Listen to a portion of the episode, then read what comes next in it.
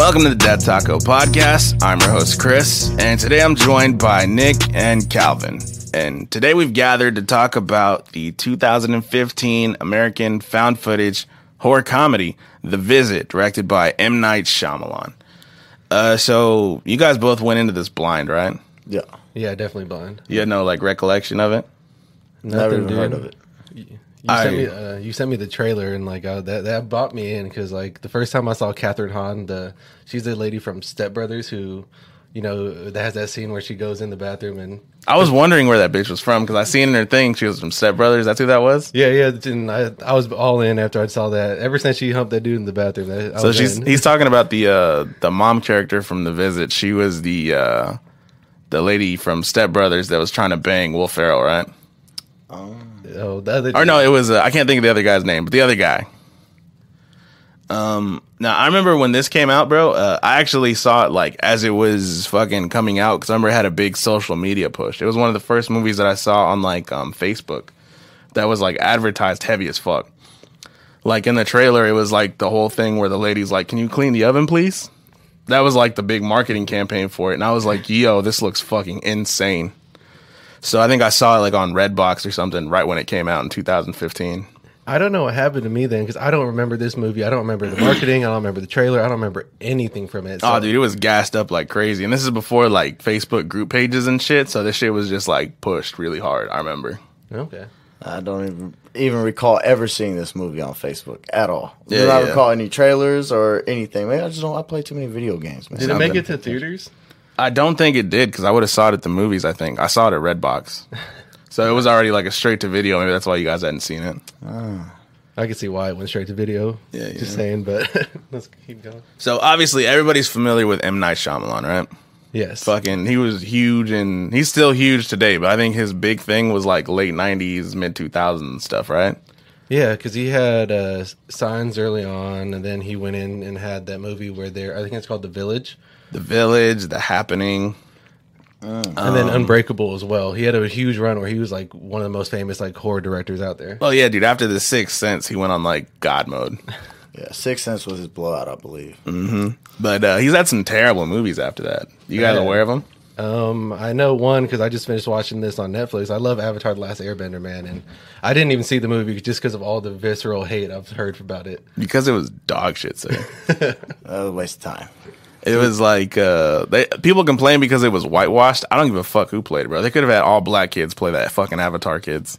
And uh, but it was just really bad effects, really bad martial arts, goofy ass story, and also the guy they had play uh, Zuko was uh, he's this uh, the guy from Slumdog Millionaire. Oh, really? Yeah, the main guy from Slumdog Millionaire was Zuko, bro, and it just did not fit at all for me. I feel like Zuko needs to be like a badass dude who can like look like he can fight or something. That guy doesn't. No, look he didn't fight. even cut his hair like that, bro. He just had he was just the guy from Slumdog Millionaire. It looks like a Indian guy that works at a call center. Damn.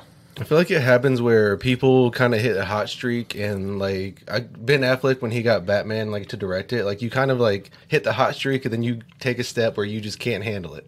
Like it's just one step where you're just like, man, like I'm going over my head, and I have a movie that is just not going to go well. I think that's what happened to M Night Shyamalan like a lot during. Yeah, I think that's the the that's the downside of like starting out fucking on fire is it's really hard to keep that flame burning. Yeah, that's why you got to have that mad respect for like Quentin Tarantino, people that just don't. The guy who just consistently puts out bangers, bro. yeah. Nah, but uh no, like I was saying, he had another one called uh After Earth. Like that's supposedly like that's I'm trying to paint the picture of what it was like before he put out this film. He did a movie called After Earth with Will Smith and Jaden Smith. You guys seen that? I didn't know he directed it, but I had, had just seen trailers, never seen the movie. People didn't like it, bro. I thought it was okay. Like, is it some instant classic? No, but it was decent. And uh, so apparently he was like he had done the happening. A lot of people didn't like the happening, but I fucked with the happening. The happening was dope. I like that. Never saw the happening, honestly. It's the one where uh, people the trailers show where people are just spontaneously. It's a disease where you commit suicide like in mass numbers. People do. Jumping off the roof. Motherfuckers man. falling off buildings. People are like jumping into animal enclosures in the zoo. Ran over by lawnmowers. all every fucking suicide you can imagine. It's like a public. Uh, it's like instead of COVID, bro, people are committing suicides like in public. Bro, we still wouldn't wear masks. we be we be messing that up too. Fuck 'em, bro. But nah, so like I said, those critically aren't well received movies. I fucked with them outside of the uh, Avatar, but so it's 2015. I think he got a budget of like eight million, which I mean, in Hollywood terms, and for how big of a director he is, that's you know Seriously, it's nothing. right. So he did that, and it's I didn't know this was a found footage movie. I forgot this was found footage. Did you guys? How do you guys feel about found footage movies? I'm usually cool with it. Though it kind of takes me out a little bit because, you know, I've been working with like video stuff before, and I just like you can't be like running with a camera and the shot be that good. I, I hate that aspect of it Yeah, because like Blair Witch was like the whole movie was just like you're like on a ro- like the on the Timberwolf dude, you're shaking, and it was like kind of like did that to you. But this movie and other found footage movies kind of do the thing where it's supposed to be found footage, but it's like not. fucking clear as day. Yeah, you know, like stuff like that kind of annoys me. I think uh, that she's going to be a great documentarist. Ah, bro. She, I kept thinking that every time when she was talking in the background, like, oh, this is definitely M Night Shyamalan holding the fucking camera because this is beautiful. And then we got Tyler the Creator in there, you know, the rapper. Yeah, So, yeah. That, that that's the most well, uh, scariest part of the movie is him rapping. He's got heart, bro. I give him that. He does have heart, man. I, fe- I don't know if we're gonna get to this, but I felt bad for the the guy on the Amtrak train that had to sit with the kids and just listen to him rap, and he'd like pretend he was into it because his job is to get the kids to the station. He's just listening to this little dude rap. Oh, it was his job, bro. I thought he was just some creeper just chilling with these kids. I thought that for a second, but I know like when you like bring a kid on a plane, you can give him to like the flight attendant, and they make Yeah. sure they get there. Which I'm hoping is at his job. Yeah, yeah. But no, I was more, uh, I think the sound more takes me out of it. Like, this sounds fucking incredible for just being a camera. Like, and there's no, like, nobody's mic'd up or anything. Yeah, I'm there's not assuming. even a little boomstick or anything on the camera. Like, Nothing. But uh no, so aside from that, um is there anything you guys would compare this to? I think that it has uh, certain scenes you could compare, as when she tells her to get in the oven. You know, Mm-hmm. uh, Hansel and Gretel. She's fattening him up, always feeding him, and then uh, throws in the Hansel and Gretel thing, and wants him to get in the oven. I, I would never get in the oven. If someone told me to get in the oven to clean it, I wouldn't do that. dude, this reminded me of a lot. Um, I don't know if you've seen this movie. It's called The Orphan. It's um. Have you seen that with Vera Farmiga? She's the main character, and Oh, they yeah. adopt a kid that I don't. What's wrong with Esther? Well, yeah, what's wrong with Esther? You know, so it's one of those movies where like you know something's wrong pretty early on, but you don't have any proof that something's actually wrong, and so you're kind of trying to figure out what's wrong the whole movie. And so I that's why I compare it to like The Orphan because it's one of those where you're just kind of like trying to figure out what's wrong with a single in this in our case two characters, but That's actually a really good comparison because I mean, similar to this movie and that one, there's a twist. and uh like what Calvin said is like it's uh Hansel and Gretel, it's definitely got the witch theme going on, very hag haggardly imagery and shit. So it is a good comparison. Um and how would you guys summarize this movie without spoiling it? how would I summarize it? Just like completely. Like, This is something I like doing. I like just putting people on fucking on the spot. Go. I would say this this movie's like just it's a it's a lesson on why you need to video call people before you be sending your kids to people's houses, dude. That's what it is. It's just like you ain't seen someone in in forever. Like you need to you need to get on video with them and have a little more detail in your planning if you're going to send your kids somewhere. I mean, I think if you getting into a fight with your grandparents, you're not just gonna you're getting into a fight with your parents, and then after uh, such a long time, we want to see your kids. Ah, go ahead. There's no problem there. Yeah, it's weird though, isn't it? Because it was like she thought it was her actual parents. So like it's not like a complete stranger, but it is at the same time. But I think it was. I think up until a point, it was the actual parents that she was communicating with. I don't want to spoil anything yet, but I don't even know, man. Like possibly. Like for some reason the beginning of it's kind of a blur for me. So you guys might be filling me in on that. yeah. But no, um I guess the way you'd sum it up is uh two kids go and meet their estranged grandparents. They have no idea really anything about them, but they want to see them and the daughter's making a documentary and that's the reason she's filming the entire thing and something is amiss. Yeah, that's a good one. Yeah. Um, so we're gonna go ahead and actually start breaking down this movie. So if you guys haven't seen it yet, I recommend everybody going to check it out, and then coming back to this part. But uh, we're gonna go ahead and fuck up the visit, guys. Let's do it. Yeah. All right, so we start with a woman getting interviewed, and she's talking about her failed marriage, a falling out with her parents. She hadn't seen the folks in 15 years, but she's been reconnected through the internet. Pause. Something I want to talk about real quick. so they're doing this like video chatting thing in 2015, right? Yeah. and the videos are fucking beautiful. Bro, I remember around this time is when I was like getting my first like fucking titty pics on like a flip phone. Yeah. And uh it was just the blurriest thing in the world. I mean, it got the job done, but let's be honest, guys, they weren't the clearest images. Dude, I think I think you're mixing up your timelines because this 2015, like 2015 was I, I my first year at KU was 2012, I think, and I remember distinctly because like we went all all our friends went to separate colleges and we were like on there. We were all skyping each other, and like it was it wasn't this crystal clear image. Don't get me wrong, but we, we were more advanced than that at that point. I think we uh, weren't on flip phones in 2015. Okay, listen up, man. I was exaggerating and you ruined my bit. I was comparing it to something and you had to mess it up, all right? No, but I was late to the party. I think I did I still had a flip phone. I had a flip phone still in like 2010. 2010, I was still rocking with the fucking flip phone. Oh, definitely. Yeah. Yeah, yeah. So this is five years later, but you know, you get the idea. The images weren't great. Everybody remembers chat roulette. Nobody could see the veins on a dick.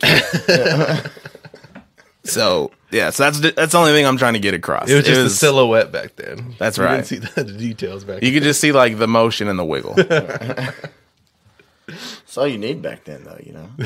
that got the job done. But no, so anyway, so this woman's getting interviewed. She's talking about reconnecting with her parents. And uh, she says they want to reunite and that there's she found out there's some kind of counselors and they like help people, right? What was their job? They volunteer. Yeah, they were volunteers. They were at a- volunteers. what you learn later is a psychiatric ward, but you don't really know that. You just think they're just helping out a hospital for the whole first like. or like there's some type of counselors or something. Yeah, you don't know what they're doing, and but you learn that like an hour and a half in, which you know would have been helpful to know as a kid, like early on. But Mm-hmm. I really like that scene though when they because like. One of my favorite things about horror scenes is like the hook, like the first thing. Like slasher films, easy. Like they just go in, you kill somebody, cut them up. First five minutes, you kind of get the gist of like why this dude's doing this crazy stuff. This one, I was like, how are they going to get us in? Because it's obviously going to be something where you're just going to be dragged out, and there's going to be a twist at the end. And when she came on screen and kind of gave that backstory, I was like, all right, I'm bought in. I get it. I get why this is happening. She showed like the trauma of like why she wasn't going with them. They set up real quick, like, you're going to go out to this farm. You're not going to have, you know, any internet. You're not going to have this and this. You're going to, they put you on the island early. So I really like the whole setup and intro to this movie because it kind of just, it made me buy in and believe a little more than I should have, you know? Like, All I wanted to type for like the first five minutes for that part is uh exposition, exposition, exposition. She's telling you pretty much the entire backstory before we get into the meat of it, like you're saying. like in a really clean way too where some movies like you know everybody always makes fun of that like first game of thrones episodes he was like well as your brother or as your sister people be saying that kind of stuff Yeah, yeah. but this one just like really clean you're in and i really liked that part and i thought it was really well done Yeah, they're pretty much trying to set up this world before we actually get integrated into the story. And uh, something with found footage movies that I kind of like to judge them by is um, how justified is it for them to actually be filming? right. And for this one, it kind of makes sense. Like, all right, she wants to documentate this visit with her grandparents to see if she could patch the relationship with their mother. That's the whole reason she's doing it. So it kind of makes sense that there's a camera on every fucking, you know, every time something happens that she thinks worthy of putting in this documentary. So I think it was set up well, and I, in my head at least, I think it was justified for the camera to be on as much as it was. Yeah.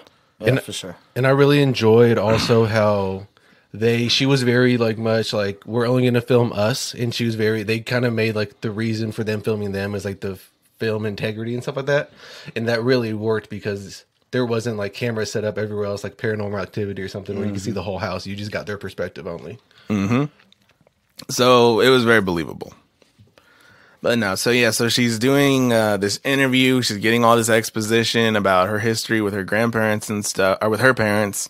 And apparently, she says there was some kind of uh, fight, some dispute she had, but she's really vague about it, bro. Like if it was something huge, like if Yeah, I thought it was way bigger than what it had. I was actually definitely turned out let to down be. by what the reveal was, yeah, bro. yeah, I thought it was way bigger. But I want to go back to when she's telling them about their grandparents. Why is there never a picture shown? There is never not once a picture shown. Whoa, I, I, I believe that though. Like they, she was seventeen or whenever when she left. She left with the clothes on her back, as you learn. Like she just rolls out. Like you aren't grabbing photos. You don't have this. And if you didn't really connect with them on Facebook, and you know how some people like just don't have like no family. I was gonna say some white people, but most of them, you know, sometimes you'll meet white people like you know, like it's just me and my parents, like no cousins, no anybody, no like great great great grandma, great niece, or anything like that that you can connect with. So that part's kind of believable to me. Well, yeah, and also think of the timing. It's 2015 when this movie comes out.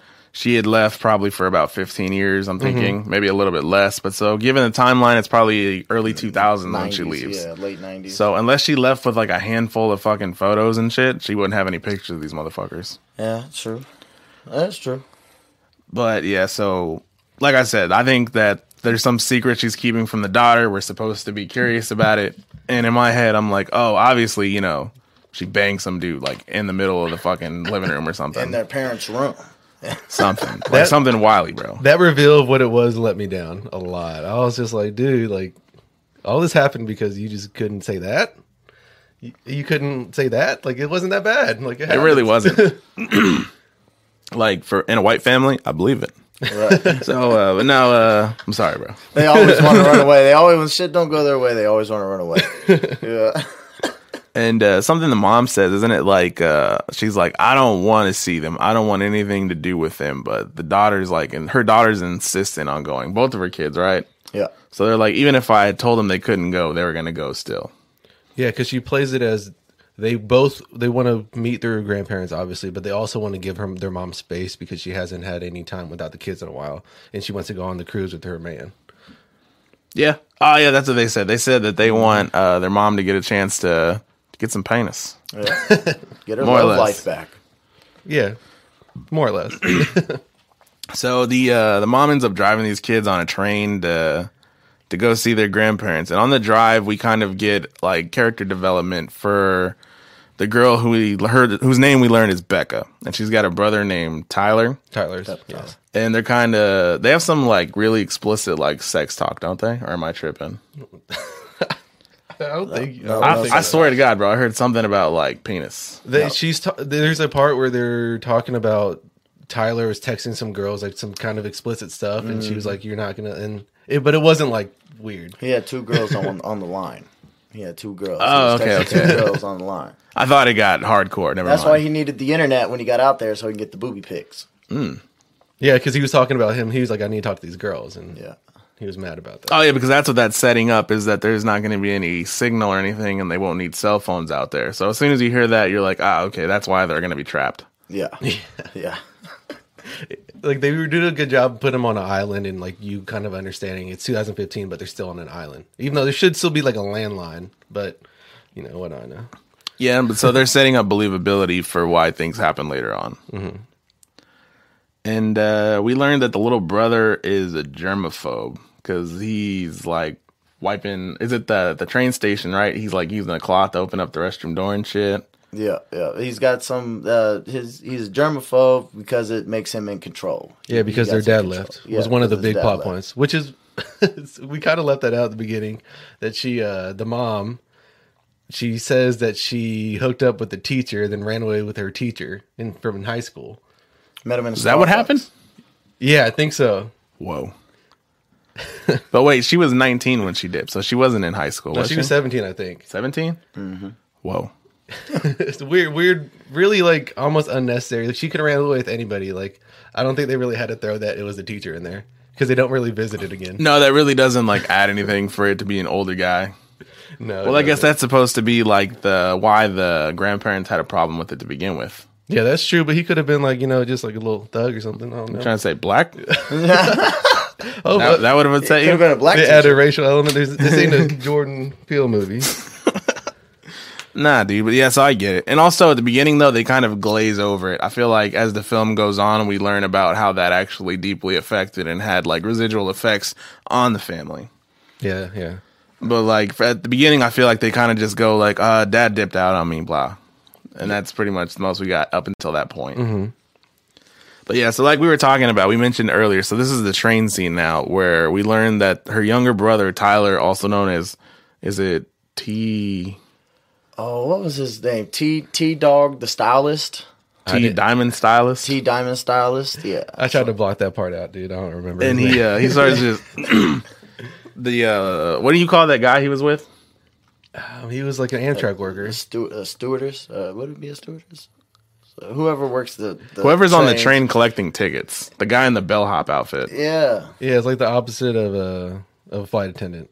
Not the opposite, but He's a train train version. Opposite of a flight He's a attendant. train What's the opposite of a flight attendant? I don't bro? think that has an opposite. Some things just don't. a taxi driver, bro. Nowhere near a fucking plane. no, but yeah. So he's like rapping to this dude. and He happens to be black, of course. So is he beatboxing for He's, him? he's beatboxing. Yeah, I thought that was weird that they just made this dude beatbox for him. Like, not talking about like the Amtrak. I'm talking about M Night Shyamalan. Like, that. Do you remember where the this is supposed to do that. take place at? Um, it's M Night Shyamalan. Says Philly. It's outside of Philly somewhere. Oh, okay, so it is on the coast. Yeah, it's always East Coast with him in Philadelphia. He's from there, and every single movie he does, it's just Ooh, fun there. facts. I didn't know that. I would have. I was positive they were going to be like in the Midwest, given that the fucking grandparents lived on like a ranch and shit. Yeah, for real. The Pennsylvania's like that though. I went up there. My girl went to school up in Philly, and so once you're outside of t- this town, it's kind of like Kansas. You're just in the country. A whole bunch Ah, more okay. Amish than that they showed though. So it gets like rural and shit. Yeah, All right. a whole bunch of Amish. Nah, but so the kids meet the grandparents at the train station, and everything seems pretty casual up until that point. Nothing really odd at that moment when they're like they put the camera down and they run up to him from a distance. Uh-huh. No real like waiting. nothing. Waiting for him with the sign, you know, Yeah. their names. Just I I kind of thought that the the grandparents like immediately like didn't talk like regular people, like they were just like kind of like off, which I think is like, I don't know if it was purposeful or it was because oh, I will, might talk about this later, but I thought that if anything could have been improved with this movie, it's, it's the grandparent casting.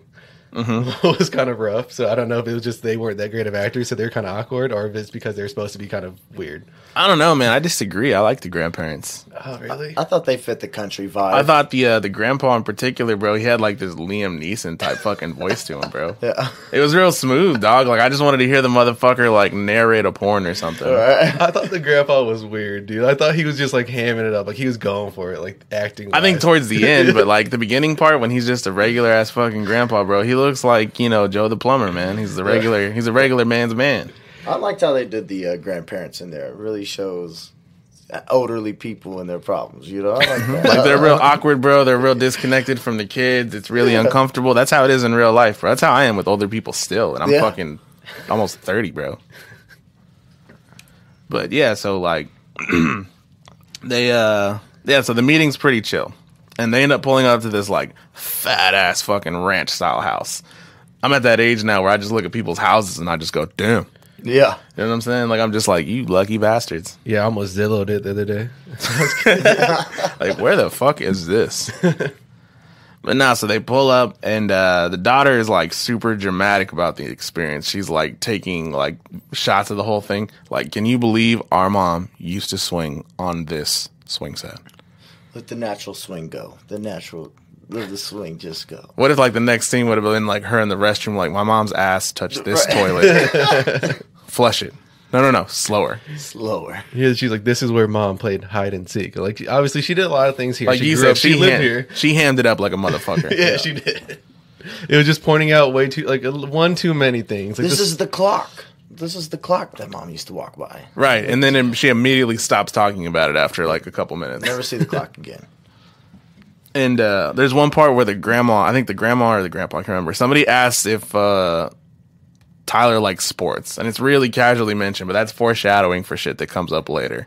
And I think he was kind of like, "Nah, not really," or some shit, right? yeah, yeah. So he said not really, and then he has that whole monologue later on that is actually really ties the movie together. And I didn't really. We'll talk about it all. We'll later. get there. We'll get there. But that's just like foreshadowing for that part coming up later. yeah, and I didn't even notice that part. And uh, she asks why they're in the kitchen, and she asks why his pants are so low. And again, this kid, bro, he's selling that he's a fucking rapper. I'm a rapper. And she tells him like he's like I can rap about anything, yo. Just kick me a topic. And he starts rapping about a pineapple upside down cake. And uh they fuck with it, man. Everybody loves it. Let's be honest, man. He's like what, supposed to be 10, 12? I think about twelve. 12, yeah. yeah, 12, I think was the timeline. It's kind of cute. Eh, I'm not about it. So one thing they always do when like a white kid like is like a rapper in a movie. Like the dude, like everything, like dress wise, like he dressed like a rapper, but he always has the long hair. Like if you're like a little kid that's trying to be a rapper, the white dude, you're probably gonna have a little like fade or something, you know. At least have like the the gelled up to the side or something. It's always that like bushy hair, and it just pisses me off because like there's just one detail that like a kid that wants to rap would not have hair like that. Well, because I think it was like supposed to be comedic effect. He's the comedic relief in the movie. And uh, if he had been like in baggy clothes, bro, just being like, "Nah, son, what's up, motherfuckers? What's what's good, cuz?" Like it would have been it would have been awkward more so than just goofy. Catch me outside. How about that? Like if he was like dirt nasty on uh, Scary Movie three. Yeah, He's yeah, just, like- pretty much, bro. yeah, it'd be too much. You're right. You're right. But so I think that's what that's supposed to be because this is a horror comedy, and it does have some fucking funny moments, bro. I mean, was it intentionally a horror comedy, or is that just how it got classified after the fact? I think uh, the way I read about it is he said M Night Shyamalan said he had to recut it because he said there's like three different versions. One version is just a pure horror movie. The other one he thought was too funny, so he kind of just cut it up different to where it's like a good blend. And I feel like it was decent. I could see some of the comedy aspects, especially with like the last scene, the way that kind of tied it together. It was like, oh, it's like kind of a jo- more jovial than just like feeling like dark. about Well, even the it. build up, bro, with like the brother being a fucking rapper and stuff, like that was, you know, there wasn't that wasn't good atmosphere if you're trying to like terrify us from the get go. Yeah, that's true. So the uh, kids get to sleep in their mom's old room, which they were excited about, which would be a cool thing. You know what I'm saying? She had oh, that was weird. She had two beds. Was it a couch though? It was like a couch bed, wasn't it? It was like a day bed. So like you know, day bed has like the back with all the pillows, but you can sleep there. Day bed's really, really, really nice room. Like up there with like one of the best like kids rooms you could have. Like it's up there on the Hey Arnold level, I think. Because Hey Arnold had like you know Hey Arnold had the whole sunroof. You can go wherever you wanted. Yeah, bro. Hey Arnold's room was the best one, and this one's probably like I've never thought about It's- that. it's dude. nice you got my brain room. going of like what fucking like TV show bedrooms do I fuck with heavy? Some of them are Hey so Arnold for nice. sure. Hey Arnold. Bro, you guys remember that TV show on Nickelodeon, uh, iCarly? Yeah, that her- bitch had like a fucking like loft. That motherfucker was clean. She had like a TV studio in her attic, dude. Like it was like full on lights. They had everything. up there. hardwood floors, the giant fucking window with the view, fucking tall ceilings, like the elevator. No, that just went up to her uh, apartment, right? Or they go to her fucking bedroom that too, went- bro. that It was to, the like, whole her main up and floor. down, everything. God damn. Elevator in her loft. So yeah, but like I said, th- so these kids' room was fucking pretty solid. and uh also around this point, the grandpa tells the kids like, "Oh, hey, don't go in the basement because there's mold down there." Which I mean, it sounds believable. It's you know it makes sense, but given you know we're watching a horror movie, we're like, ah, okay, there's something fucked up in the basement. Ah, that that part, like, like they give you that like so early on. They triggered it's you. so obviously something. And as soon as things start going like wrong for the kids, you know, you got to think about the basement, dude. Like, you got to just hold everything in this people are ta- telling When you. When things started getting crazy, I thought that the grandparents spent too much time in the basement, and the mold affected them. So I was like, okay, I can explain. I, I can see that. I can see that, the- the Stay mold- away from the basement. The mold's down there. Look what it's doing to me. Like, look at the way these motherfuckers act. That mold is bad. Yeah. it's not mold, dude. I don't know what that is if it's doing that to you. Um, you guys, mold or meth, bro. you guys noticed that the farm though, the farm that they were on, no animals, no livestock, no no cattle, no. I didn't see not nothing, no animals. What did that farm produce? Like, there was no. He was throwing even. hay. He was just chopping wood, dude. You can't sell. I never wood even thought about like that. He had no crops, no products. And why the fuck did he have hay? Exactly. He was throwing hay. There's no. There was a stable with no horses in it. Yeah, exactly. what the hell is going on? What kind of farm is this? Bro, that'd be me if I owned a farm. It'd be it'd be just it'd just be the property and I do nothing with it. Yeah. It'd be so overrun if I was. I hate cutting my grass. I have like a. It's like a twenty foot backyard, dude. I, I, I every day in the summer I have to cut grass is the worst day of my life. Mm. I hate it. It, Like that. If I had a farm, even on a John Deere, dude, I'd be like, nah, I ain't cutting the grass. Today. Bro, did you see this yard when you pulled up, man? I got to do the entire fucking thing down to the street, back to my garage, down to the neighbor's house. And then you got the little picket fence up front, like the little like you know the the two pieces of wood, the really nice white ones, you know the mm-hmm. little ones. Then you got to do the little weed whacking on that too. That takes some time. You can't just you can't just roll those John Deere on that, it. dude. You got to take your time to get that. That's- or remove the fence post. I wouldn't have nothing, dude. I wouldn't even have the tree to swing. It's a liability. No, well, yeah. I mean, that thing. Uh, there's one part where like the grandpa's in the shed, and like uh, Becca, the daughter, walks up to him, and she's talking to him, and uh, like I we, like I said, he's throwing fucking hay, and I think that's supposed to illustrate that this dude is strong, because he's like fucking just she's manhandling his fucking hay, He bro. was chucking it for a 75 year old, 77 year old. He was. So I think that's supposed to show us like, oh, okay, this dude's got old man strength, like is he crazy. strong though? Is he strong? We're gonna get Sir. to this, but is he strong? I think so. I don't think he's strong. I, I well, there's so many parts of this where like his strength, I think, is greatly exaggerated. All right, but so after you know we get introduced to the kids' bedroom, they explore the house and shit. They have a Skype call with their mom, and they tell her you know everything is going cool. And we find out the mom's going on a cruise. And uh, what what day do they get there, bro? Is it Monday? Monday's first day they were there. Monday, yeah. So they get there on a Monday, and they're supposed to be there until Saturday. I didn't keep track of the days like you did. Apparently, I just remember like there is like title cards for Monday, Wednesday, Friday, whatever the fuck. Yeah, that's the biggest part of my notes, dude. That's how you got it like labeled off. Yeah, just like Monday, Tuesday, Wednesday, all the things that happen. I didn't have Friday written down because everything that crazy happens on Friday. So at this point, uh, Becca gives Tyler his own camera, and uh, she calls him camera B camera operator. so that's just supposed to let us know that now we're gonna have an extra pair of eyes. So we're gonna see it through Tyler's eyes and through her eyes with these cameras. And uh, Tyler follows the grandpa out to a shed, and he's like kind of standing off at the distance. He like yells to get the grandpa's attention. They call their grandparents Pop Pop and Nana, right? Yeah. yeah. Shout out to the uh, to the white folk of America. Pop, pop. Nah, nah. I could I could never say that to my grandpa. I was like, what's up, pop, pop? Yeah, this doesn't roll. I'd be mad at dude if I had grandkids that call me pop, pop. Like, You got to cut that shit out now. yeah. I ain't your pop, pop. Just throw that away. Just throw it in the trash and never pull it out again. Call me grandpa or sir. Yeah, just sir. Just call me sir, damn it. Nah, man. Uh, I can't think. I don't think I never called my parents or my grandparents anything out there. me neither. Like grandpa, grandma. That's it. Yeah. Nah, but so they walk out to this shed, and uh, I think he doesn't he like put his like the camera on his face, and he's like doing this like sarcastic like, "What's in the shed? What's in the shed?" No, no, seriously, what's in the shed?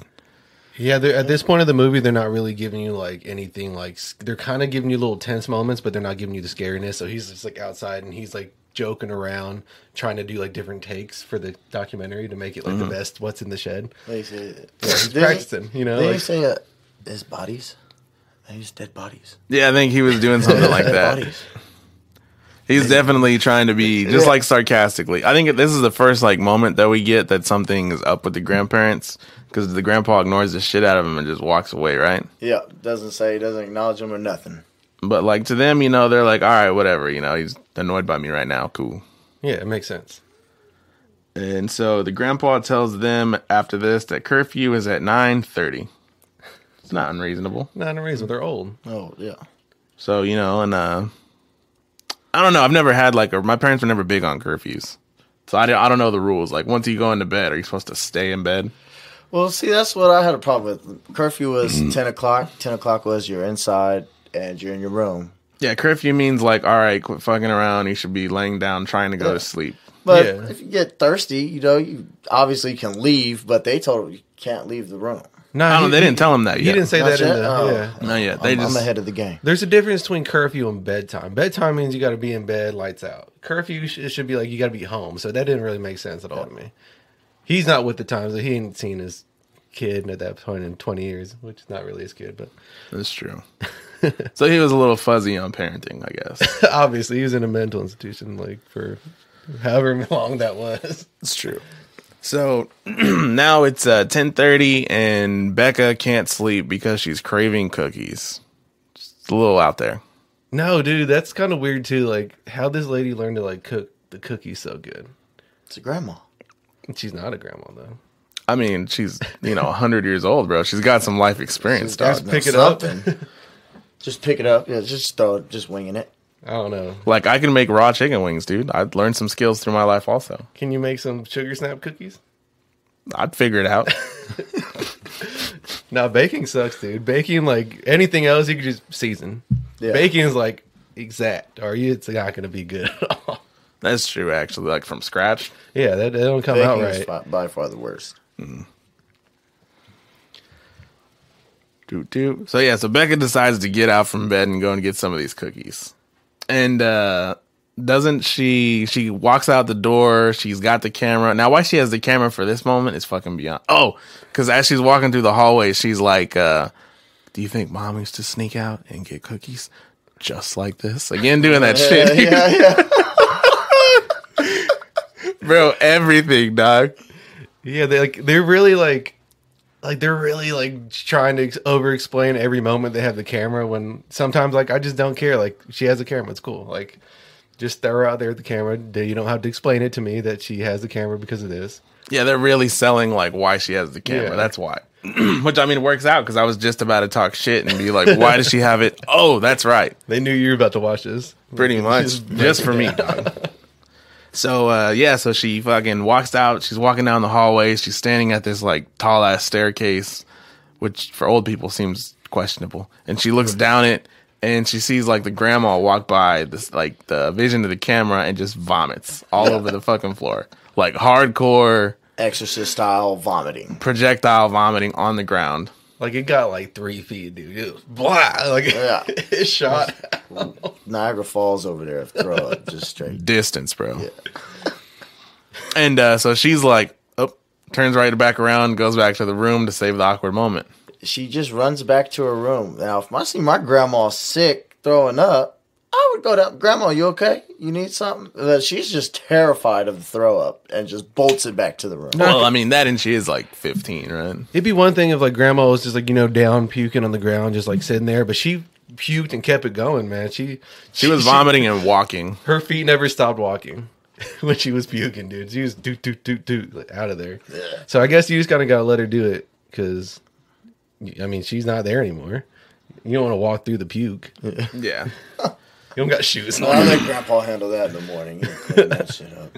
There's uh there's never a scene of her telling her brother about this part, I don't think. Not at this point. No. Because the next thing I got is the next morning Tyler's uh telling his grandpa, you know, about him or his grandma about how he raps and he's like, "You know, my sound is kind of like Tyler the Creator." Which I got a chuckle out of Yeah. cuz I was a big Odd Future guy back in the day. So I was like, "Ah, it's interesting." Especially in 2015, it's a good time to like Odd Future. Yeah, yeah. And uh, so after this, then we get Becca talking to the grandpa uh, about it. Well, this is the part I was talking about where he's out in the ranch or whatever and he's chucking hay and shit. Yeah. And uh, he was like, oh, she just had a flu. Which, I mean, if you're not looking for any suspicious shit, you're like, oh, okay, like, I guess that makes sense. Yeah, he's like, old people get sick, Becca. This is one of the scenes where he, he was just not like doing it for me. He was just doing a little too much. And I'm telling you, dude, his voice was smooth for me. I liked it. Yeah. like, old people, and his like eyes like popped out his head. Like I just watched the new guy recently. Have you seen that movie? Yeah. where Eddie Griffin does that thing where he shoots his eyes out of his head, like kind of. Crazy eyes. Yeah, he was doing the crazy eyes, just talking to like his granddaughter. Like just old people get sick, Becca. Uh, it was not dude. I looked up uh, that guy's Wikipedia page. He's still alive, by the way. oh no way. and uh, he uh, he didn't start acting until he was like in his 40s or something or his late 30s so he's always played like the old man on tv and that's all it is is like a hundred tv credits and stuff on like little small small parts on tv shows and stuff so you think he'd have like being the old guy down at this point Right. He didn't. He didn't. I'm glad there's still hope though out there. You know, I'm still looking for my calling. You know, he didn't start until 40. There you go. There's still hope out there for that's you. right we could all fucking do it man Yeah. you see this dude with his OnlyFans in like two weeks right. Like that's not acting, because that's porn. Right. So now we get like the first legit, not, I guess, in my opinion, the legit scary scene is when the kids decide to play hide and seek under the fucking crawl space. Yes. Or what do you call that? Under the porch, under the house? That's crawl space. Was it under the house or was it under like an auxiliary like shed or something?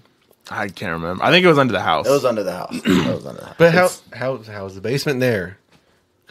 Come Maybe it was just a on, section. Hollywood. It's sectioned out. Who knows, man? We didn't have blueprints, bro. We didn't see the documents. yeah.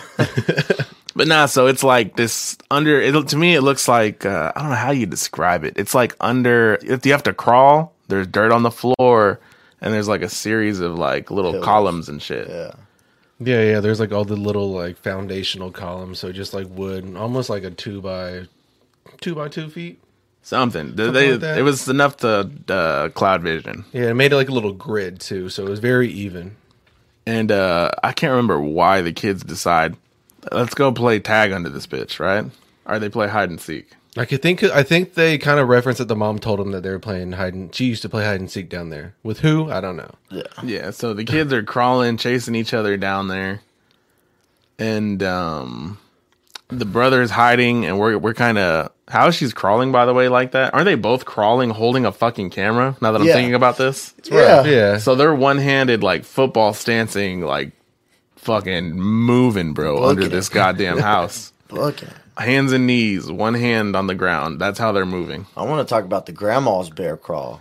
That's something I want to get to. So, like I said, in the middle of this game, out of nowhere, there's this tense moment when the Becca's separated from her brother, looking for him. You know, she's doing that little pan around thing, kind of like, "Hey, wh- where the fuck are you?" And then, you know, this I jumped when this happened because it's like the Yeah. grandma just fucking booking it, bro. like hair in her face, just gunning it right towards her, doing like a bull charge. Yeah. Yeah, I jumped. I jumped. That part got me too. It got me too. dude, grandma was doing like. Do you guys like ever watch Planet Earth? Like in like those like documentaries where they just like kind of follow like animals around. Like mm. grandma was like a cheetah because like she was like not just like crawling like two ha- one hand at a time. She was doing like the two hands and then like at the same time a lunge. So her like hands were going back to like her knees and then getting the hands back out there. There's some athleticism on on Yeah. display. Yeah. That grandma's moving for sure. She was moving. Yeah, and also for this part, you know, I was thinking maybe I understand now why her hair was in her face because they had to have had a stunt double for that, right? There's no oh, fucking yeah. way that old lady was booking it like that, bro. Like she- I couldn't do that. In my prime, I couldn't do that, sir. Right. Even if I was little enough to be under there, like you can't crawl like that. You can't just like you're not an animal. Like it's weird, dude. And she was like, you could hear like breathing and like it sounded like she was stomping, like as her hands were hitting the dirt. It was terrifying. and so this was like a little what two minute scene, maybe not even that, but it was just her chasing the grandkids under the house. Yes. Yeah. and they end up both finding the exits and uh you're wondering like all right how are they gonna move on from this? And what happens is the grandma just follows them out of the from under the crawl space and stands up dusts her knees off like that was fun. Like if they were playing. And the kids are terrified right? Yeah. and uh she turns around and walks up some stairs and her dress is ripped and we see ass cheeks right? They should have kept the stunt double in all the way through. There, there's this is the first of many times we see grandma's eeks, and I didn't need to see Grandma eeks that much, you know. But the thing that like weirded me out even more than seeing her butt, like after she turned around, is when like they, she comes out, her knees are like black from like just she's she's been down there for a minute. Like it's almost like if the kids like went down there and grandma just ended up being down there, not like she followed them to play. like if she was already down there She was just kicking it under the house. Mm. It was definitely a creepy scene Oh, definitely. Yeah. i can't remember if that was in the trailer i don't think it was I don't think so because I watched the trailer right before I watched it. No, that part wasn't. in the Because the moments that are fucked up in the trailer are very distinct in your head, right? Yeah. Yeah.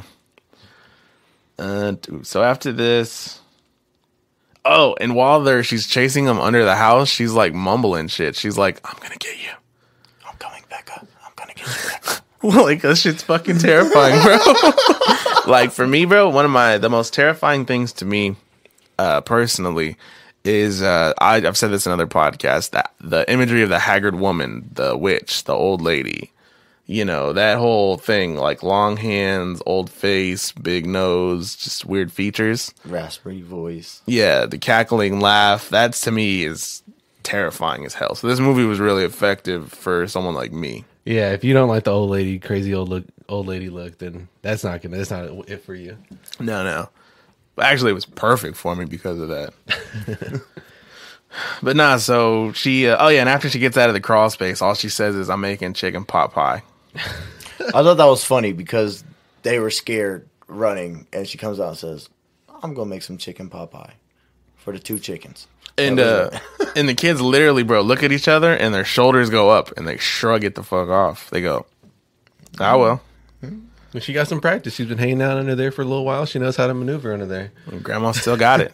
I wonder if mom got caught by grandma. Is what I would say. Yeah. You think you'd bring that up to your mom? Or they Yeah. do bring it up, don't they?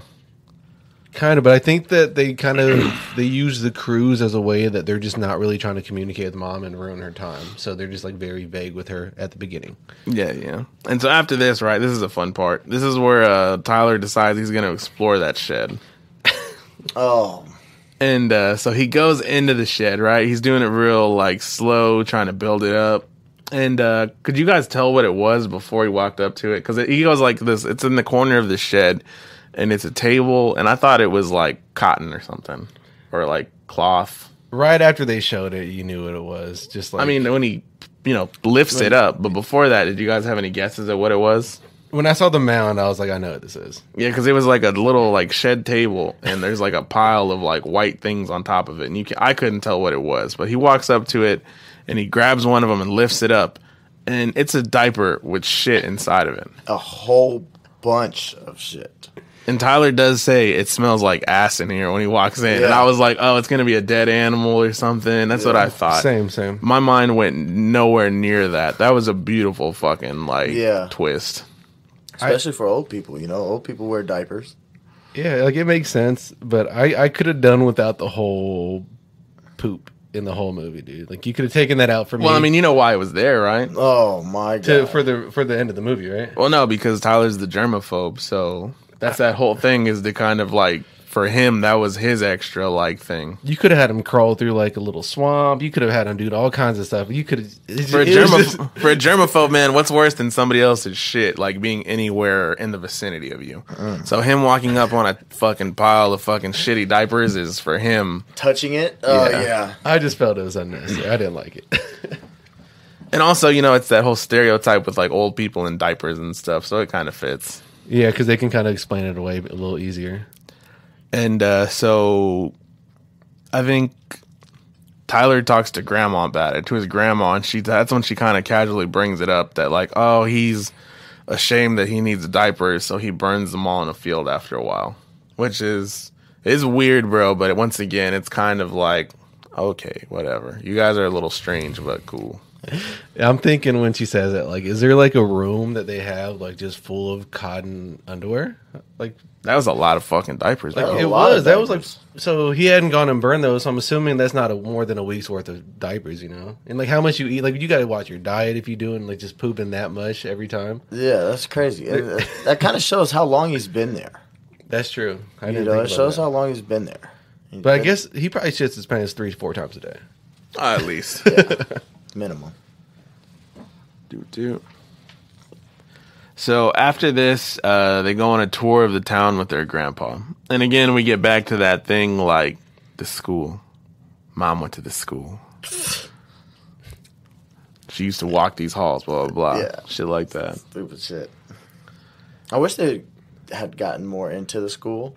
Yeah, they really didn't show a lot of like the town or the school at all. Yeah, they did. They did in the drive-in, which I thought was kind of interesting. Is when he, the pop pop points out that uh, he's like, "Oh, that's the hospital," and you also at this point you still don't know it's a psychiatric hospital. Yeah, you don't know the significance of it because it's a real casual thing. He like interrupts them when they're playing some because they're about to play some game, but they never do anything with it. Name the building and what they do there. name that building and make up a story why it's there, who's in there, and whatnot. Yeah. And they point. I think that's why it's pointed out because they point at the psychiatric building, and the grandpa's like, "Oh no, that's this psychiatric ward." He got so excited. It does have the callback at the end because at the beginning they they they point at the building they're like, and they point at the police station. Remember? Yeah. And he's like, "It's this op- occupied by someone named this, and that person is." Not good at his job and isn't at his post. She says that like early on in Whoa! I didn't movie. connect that. Yeah, then at the end you get kind of the same exact that actually ended up being the case. Mm-hmm. That's nuts. I just I, I just put that. it's like a real That's quick throwaway, and I just like remembered filing it in. I was like, they wouldn't just say that for no reason. So Ninja reference or ninja reference. How And about s- uh, the grandpa's strength though? Is he strong or is he not strong? I mean, he took down a guy that was like, yeah, because when they're outside of the school, like filming and shit, the grandpa starts getting paranoid and he sees some dude across the street, and he's like, "Nah, there's, there's something off about this dude. He- Not he's having he's it." following us." I'm not having it. And he runs up to him and he like tackles him, doesn't he? He just throws him on the ground and then comes back for a haymaker. Never really connects it, but he's about to. See, the dude is like backpedaling away. He's like, just sees an old man. He's like, hey, like, hey, like, don't mess with me. Then, the, then he's kind of trips while Grandpa pushes him, and then Tyler was just like, Grandpa's as strong as a wrestler. He says that exact line. I remember it. And I was like, what wrestler just pokes people over? You know, like doesn't really do all the things. So I'm still on the train of Grandpa's not that strong. Bro, why are you hating on this old man's form and shit? Because we'll get to it later on why he's not that strong, but I he's believe it, not all that right. strong. I don't know, man. Like he's got the build for it. Like he's tall. He looks like a stocky old man. He doesn't look frail. He doesn't. He's not like a like a like a look like he need a walk or anything. You know, like he looks like he just like has his own, but he doesn't look strong. kind of what they've been feeding them in the psychiatric ward over there, you know? Probably- probably not anything A lot good. of protein, a lot of protein if you're coming out like that. he's working out Just there, throwing like hay doing a, bales after the ward, you know? like he's doing a stint in prison, just working out. Just straight up on that fucking like Jason Voorhees thing. Yeah. he's got like a whole uh, Bowflex out in the woods.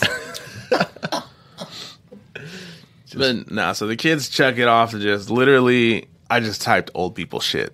They said he's grumpy, he's paranoid, he's isolated. That's why he's like that.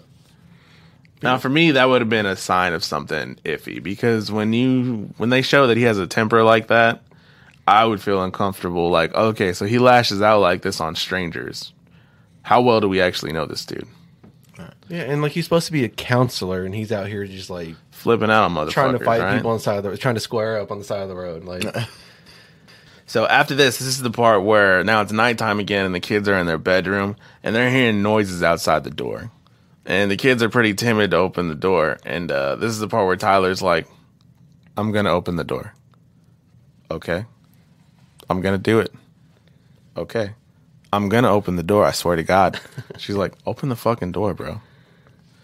So then he finally does it, and uh, this is terrifying. Once again, terrifying imagery. This is the this part's in the trailer where it's the grandma ass naked, scratching, clawing at the doorway across the hall, and we just see her back and Just cheeks. cheeks, crazy ass long hair. Saggy cheeks. I couldn't see anything else but cheeks when I saw that. the the long hair you you just mentioned like is a great touch because she looks crazy and like all Like all looks, scenes- it looks disheveled. very animalistic like she's like like a beast out the woods you know like she's very like crazy looking. But i don't know i guess like these kind of images like don't really don't really do it for me in horror movies as much. More like the things that scare me more like seeing like an animal doll or seeing something like paranormal happen. But if it's an old lady just doing that like it got me for a second i was kind of scared and then i kind of just burst out laughing a little bit that's what that one did to me because it was just like what like The outrageousness. you just it. scratching the wood like you just get she was getting after it too like it wasn't like a little dainty like she was like that would hurt so like a bad, cat scratching on a fucking couch, bro. yeah that you got some splinters all up in there you, she spent it all morning just cleaning up after herself and just like putting her shit back together like the whole house after she's just like sprinting around puking everywhere dude like When that'd does be- she sleep? that she's sleeping her body's not but It's true. I don't know, dude. Like I said, for me, that's terrifying because I put myself in these kids' position, and I imagine like me walking out from my bedroom, and there's somebody just clawing at my fucking wall right there. Yeah. That's what I can like equate it to. Like for me, because like I said, this type of movie just works specifically for me. Like, was it effective for you? Did it like, or would you just? You said the cheeks. All you saw was ass I, cheeks. I hate old people. You're like, I paused it and I just beat off. I just paused it to the cheeks and beat my meat to the cheeks and then continue. No, I, I hate old people. Old people frighten me. Old people scare me. Uh, I don't like I don't like old people, and it's not uh, anything to do with the movie. Old people scare me more when they're driving. I don't like it when old people are driving. Now, if I look next to me and there's a grandma, I'm like, oh shit, heart attack waiting. I'm- Yeah, you got to switch lanes on there. You're Yeah. like, damn, this she's gonna get me. But nah, old people don't do it for me because I always feel like I can know, take them. old people. Yeah. they need new hips all the time. Like grandma fell and she needs a new hip. Like that's Yeah. how that's how I see old people. Like I could just you know give her one of those, just a little one hand little thing. Don't even have to punch her. You just gotta set her down. She's gonna not be able to get up. Yeah, I'm not really scared of old people either. Like I said, what I'm scared of is very specific. Like a perfect example is uh, you guys have seen Insidious. Yes. That old woman in that movie lives in my nightmares. That's the perfect example of what scares me. But old people in general, nah, not not so much. But that is a phobia. Like my sister, she's really iffy. Like uh, you guys remember like uh like Old Town Buffet and shit, and like Yeah. IHOP and Denny's. She used to hate going to them fucking places, dude, because there's always like motherfuckers with their senior citizen discount. Dude, I And, used to uh, work at a Village Inn, and Nothing but old folk, right? the smells is weird from every single person. Like, I feel like you know when you go in someone's house, everybody kind of has their own smell, but when you're old, that shit just kind of like You have an old smell. it lingers more. So it comes with you when you go places. Like us, like we leave our smells at home. Old people, they come to Village Inn like seven deep, dude. It smells funky in there, funky, like just different. Shout out to the old people of Village Inn. Especially if they got their coffee going, they're sweating, boy. Shout out to the Village Inn. I used to I used to eat there a lot when I was younger with my grandparents. Another thing that my grandparents used to do is my grandma had night terrors. So in the middle of the night, you know, two a.m., you might just wake up to her dead screaming at the top of her lungs over a nightmare that she had. She served in uh, World War II with my grandpa, so she would always have flashbacks of the war, and I, every night she would just scream this horrifying scream, and it used to scare the shit out of me as a kid. I couldn't do that, dude. That would, that, would- that would like have ruined me for life if my grandparents did that when I stayed She, there. she used to have a wheelchair, man. She just wheel down the hallway, Oh. Lights off. And next thing you know, you just see this little old lady coming with the wheelchair, scare the shit out of you, man. Old, old people scare the shit out of you. Hell no, man. That sounds terrifying.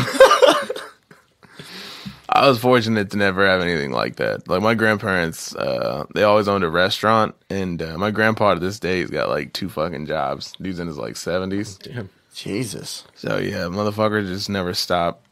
so I was never around that too much. But my sister, like I said, she was always really bad about that. Like whenever uh, old people walk by in a hallway, like she puts her back to the fucking wall and like scoots. Oh shit. It's like she's that kind of like afraid. What you think they're gonna do to him? Like lunge at her, bro. Just grab? Just have a mental breakdown right there. Because if you think about it, like if you guys ever played that video game Fallout, No, I never have. Nope. well, it's uh the concept of like feral people.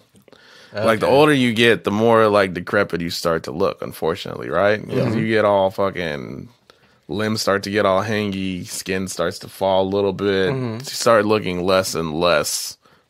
Sorry to say, bro, you look less alive, Yeah. and uh, you look like a zombie, bro. a little bit. I feel you. Yeah. So I mean, I think that's what that is. It's it can be creepy. So your sister just has like a fear of zombies. She applies to old people. Yes. but no, so the kids, you know, they they've just seen their grandmother naked clawing at a door because they shut the door immediately after they see this, as you should. Yes. And uh, the next day, they bring Becca brings it up to her grandpa, and uh, do uh, she explains that grandma has some kind of dementia that gets triggered after nightfall called sundowning. Is that real? I, I did. I meant to look it up before I came, but My girl used to work at a nursing home at uh, nighttime when she was a CNA. ooh, Hundred percent real, bro. Really? Hundred percent fucking Oh, real, dude. The, shit. like the plight of CNAs at night. I don't know how the fuck they do it because you know they have separate wards in uh, nursing homes. There's you know normal old people, dementia old people. They can't mix them together because the dementia old people are fucking on a whole nother level. They're like I've heard like because we have cousins and stuff that are CNAs. I've heard of them like having to lock themselves in like restrooms and stuff to like get away from them. So like I'm just picturing this like hell scene, bro. Like it's terrifying. that seems awful. That seems like one of the worst places to be. Yeah. Cause like senile old people do, they just start flipping out, start trying to hit you, cussing you out. Do you ever get on those like Ask Reddit threads that are always like, "What's the creepiest thing you've ever seen?" I swear, like eighty percent of them are like, "Well, I used to work at a nursing home, and at night, blah blah blah." I'd be like, Or a mor- morgue. "Yeah, something just like awful." They're always like old people at like the fucking nursing home, just being terrifying. Being like, one of them, like the other day, I was reading one. They're like, "All of us used to say like the kids really want the cookies, so we have to take them back to the room." And they'd be like, "What?" Like, there's no kids here. Oh, Yeah, they, they would just, and all the old people did it at the same place. I was thinking though about this. Do you think that that has any correlation to like maybe werewolf mythology? That like maybe back in the day, because you know the sun goes down and maybe some like random old person in a village flipped the just flipped out and just started like murking people, and people were like vampires, uh, werewolves. I think the werewolf mythology kind of more ties into people like it's more like based off of just people's like actual like hidden hidden inner self that they like let out at night and go do stuff like that. Not mm-hmm. necessarily killing. It's more just like a sociological like oh this person This guy just beat off like- on a tree after dark. no not even mm-hmm. that like this person just like this calm like family man and then goes out and does like hangs out with all these like partiers and stuff like that i think it's more just like basic than just old people moon was it moonlighting or whatever it is Sundowning. yeah sundown moonlight what's Moonlighting, bro. it's something like that I, I i meant to look it up but obviously i didn't Well, no, but I guess it is a real thing. And I looked it up on Wikipedia. Trust it. Of course, Wikipedia says it's a real thing, boys. Pencil it in. But no, so yeah, so now Grandpa's talking to uh, Becca, and she's kind of bringing this whole little scenario up. And as she's talking to him, he's putting on a tux. And I didn't pay attention to that at all. Did you? yeah definitely like I, as soon as i saw the the little you know the tux shirts have like the lines in it like the little folds i was like what is, is this dude doing And he had a bow tie on And I and thought he was going to volunteer.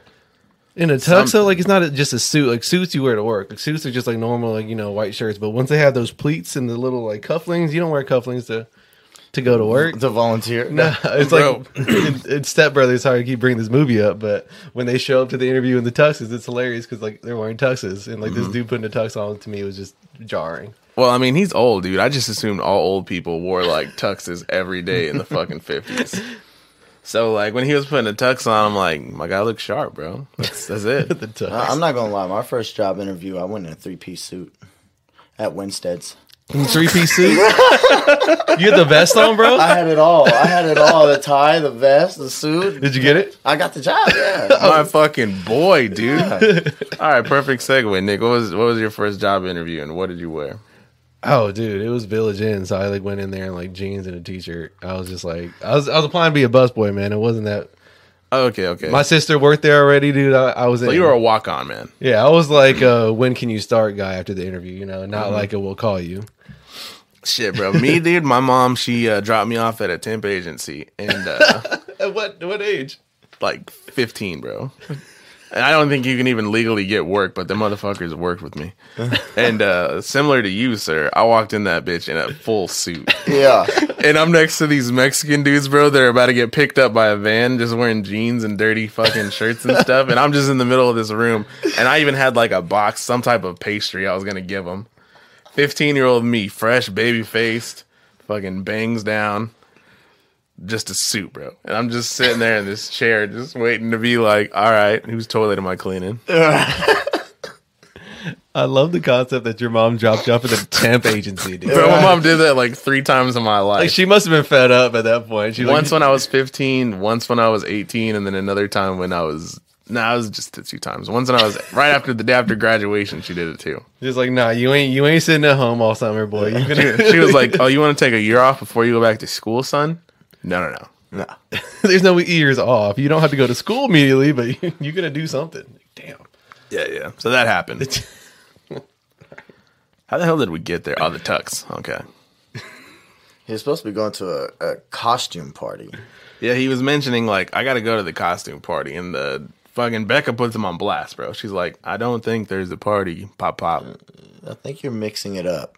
and he's got to do that like old people thing. Oh, oh sorry, Yeah. sorry, my, my bad. Yeah, that part I actually felt bad for him. I was like, man, like this dude has dementia or something. Like it's it's eating his brain. He's gonna have to do something crazy to these kids or something. So I, at that point, you know, you still don't really know that it's not that that what the ci- circumstance is with them. So I still think it's the grandparents. I'm like, what the fuck happened to these grandparents that made them so crazy right now? Like, what's going on? Yeah. What are they doing? Like, what are they involved in? Is there aliens? I thought aliens. Speaking, that's what I was about to bring up. So, did you guys see the twist coming? Like, don't give it yet, but did you guys see it coming? Uh, Not that early. The early on, I thought that it was going to be some. I thought it was something that was controlling them. You So, thought it was possession, I thought it was some kind of possession or something. And we are going to learn that something in the basement. and your head went to aliens. yeah, or something. Yeah, aliens. Something's taking over him because like I like it. something like that. So I was just kind of like getting tricky. I knew M Night Shyamalan was going to throw something crazy, throw a curveball at me, but the curveball was like a lot easier than I thought, and I just kind of overthought it. I think. Yeah, I definitely thought that after uh, their daughter left, their mom left, that they just kind of started going crazy and maybe they were starting to look into other ways of coping with it, and maybe they've gotten to some spiritual shit. And uh, yeah, I definitely thought that they were getting possessed or there was a demonic presence in that house. I can see that. I can't remember what I thought when I saw this, but I remember I just thought it was mental illness. Probably, I just thought it was crazy old people. But no, okay. I was just curious how, like, if it was. Yeah, it wasn't obvious at this point. Yeah, at this point, I was still thinking something like that. But a little later on, I could say that I think I. You started to see the cracks. Yeah, the next thing you actually have on your list is what kind of tipped me off to. Oh, I think I know what's going on. Yeah, because uh, the next scene is Grandma tells uh, Becca, like, "Oops, I spilled some muffin mix on your laptop, and it only got on the camera." And she Yeah. put the degreaser on the camera. Like, what, what are you putting cleaner? that on it for? Oven cleaner? This ain't an oven. That was actually really smart. Like jumping too far ahead, but yeah, like that was something to think of, right? Yeah, and like it was really smart for like the old, a good like, you know, like sometimes you watch a movie and you're like, oh man, that was smart what that kid did. You're like that, oh, that's a nice move by the old lady. She was putting up numbers in that little sign. Yeah. She's like, you know, I'm just gonna mess this up real quick. You ain't gonna get me like this. Like if she did it and she turned around and just went checkmate, bitch. Yeah, she, Yeah, right. it, it was a solid move. It, it kept her everybody on the ropes for at least three more days. You didn't know what was going on. Yeah, and after that happens, uh, Tyler is immediately suspicious. He starts to question everything. And Becca's kind of this voice of reason that's like, no, no, this happened because that. They did this because of that. So, and uh, they talk to their mom on Skype, and it's kind of the same thing. The mom ends up jumping on Becca's side and telling her that, like, oh, Tyler, you're just kind of overreacting. Because I think at this point, is when they bring up, like, the crawl space thing and shit, Yeah. she's like, oh, we used to do that too. Yeah, at this point though, like I was re- really heavily with Tyler because obviously we're watching a scary movie, but the house, the house is immaculately clean all day. Like every single thing, the glass is clean, everything. So you're telling me grandma, who cleans this beautiful house every day, doesn't know not to put some like oven like grease cleaner on a damn laptop? That got me. I was just like, nah, like that was purposeful, obviously. And Tyler's right. Y'all need to listen. I hate in scary movies when people like have the hunch and they try to say it, but they sound crazy Yeah. and no one believes them. It's just like it hurts like me inside because I I couldn't imagine being in the situation when you're when you know something's wrong and everybody else is just like, nah, it's cool. Props, props to Tyler for uh, doing that, and not falling into that uh, white guy category of, oh no, no, that's fine. No, no, we're good. Yeah, fine." Rebecca definitely fell in that category. Tyler was more like, oh no, something's not right here. He definitely fought his tropes. Yeah, it must have been the rapper in him. It was that, like, pinch of ethnic. Yeah, It was the street smarts, bro. He was, he got it. Yeah, and also while they're on the Skype call with the mom, and she's still on the cruise at this point, they mentioned that uh, her man's in a hairy chest competition. I'd win. You got hair on the chest, man? Oh, I got taco meat for days. My boy. I would be last place, but I have nothing. I have like a little bit, like it comes in like right in the middle. But I like to like kind of like brush a little bit, like when it's wet to make it look. yeah, kind of trying to Fan it out a little Kind of trying to puff it up, bro. I'm like, look, I'm like, damn, I look like Burt Reynolds, bro. Bro, I have a happy trail that never ends. Yeah, It like goes It up, wraps around, dude. it goes up the gut, bro, like straight up, and it literally only goes right here in the middle, like a happy trail. uh, I'm just a fucking forest, dude. I just it's all over. Goes, you know, wraps around, never ending. You know, goes right down to you know, yeah. Just the Hairy lady- guy, yeah, I I'd win. nothing. I'd win the hairy chest and the hairy cheeks contest. Put The me in. ladies stay for, bro. and uh, after this, I got I was kind of confused by this next part because I think the grandpa snatches one of their cameras, and he like walks up to the grandma while she's like in a dining room having a cigarette. And is it supposed to be like a seductive moment? Does is this a grandpa? I don't think the grandpa has a camera. I think that is Becca. I think it was Becca. Are you sure? I'm pretty sure because I don't it- see any reason why the grandpa would have. I think she walked up and she was just smoking a cigarette. Huh. And then the scene ended fairly quickly. Yeah, like I don't get what was the point of it. Didn't make sense. The only thing I got out of that was you put the cigarette out in the teacup. I was so confused. I was like, what the fuck? Like I feel like her whole demeanor was different in that moment. Like it was this kind of like I don't even know how to describe it. Like to me, it looks seductive. to me a little bit those two because there's another scene where she's in that same room in a rocking chair i think those scenes are supposed to be like kind of a callback to how she hangs out when she's at the in, in when she's in, in the institution you know Yeah, yeah. so it's just kind of just like her living her like normal day but her normal day is not being at this house her normal day is usually at a hospital Yeah, yeah. And uh, so, okay, so after this part, Becca's in the kitchen with grandma while she's cleaning or cooking. I can't remember what the hell she's doing. And uh, Becca's trying to ask her a question, and she kind of ignores it. And this is the part uh, that I remember from the trailer where the grandma goes over to the oven and she goes, Could you clean the oven for me? Or she says, or is it the wording she used, Can you get in the oven and clean it for me? Yeah. Yes. And she's like, After you do that, then I'll answer your questions. And so this is a really tense moment because you know something is up, and she's asking this young girl to get in her oven to clean it.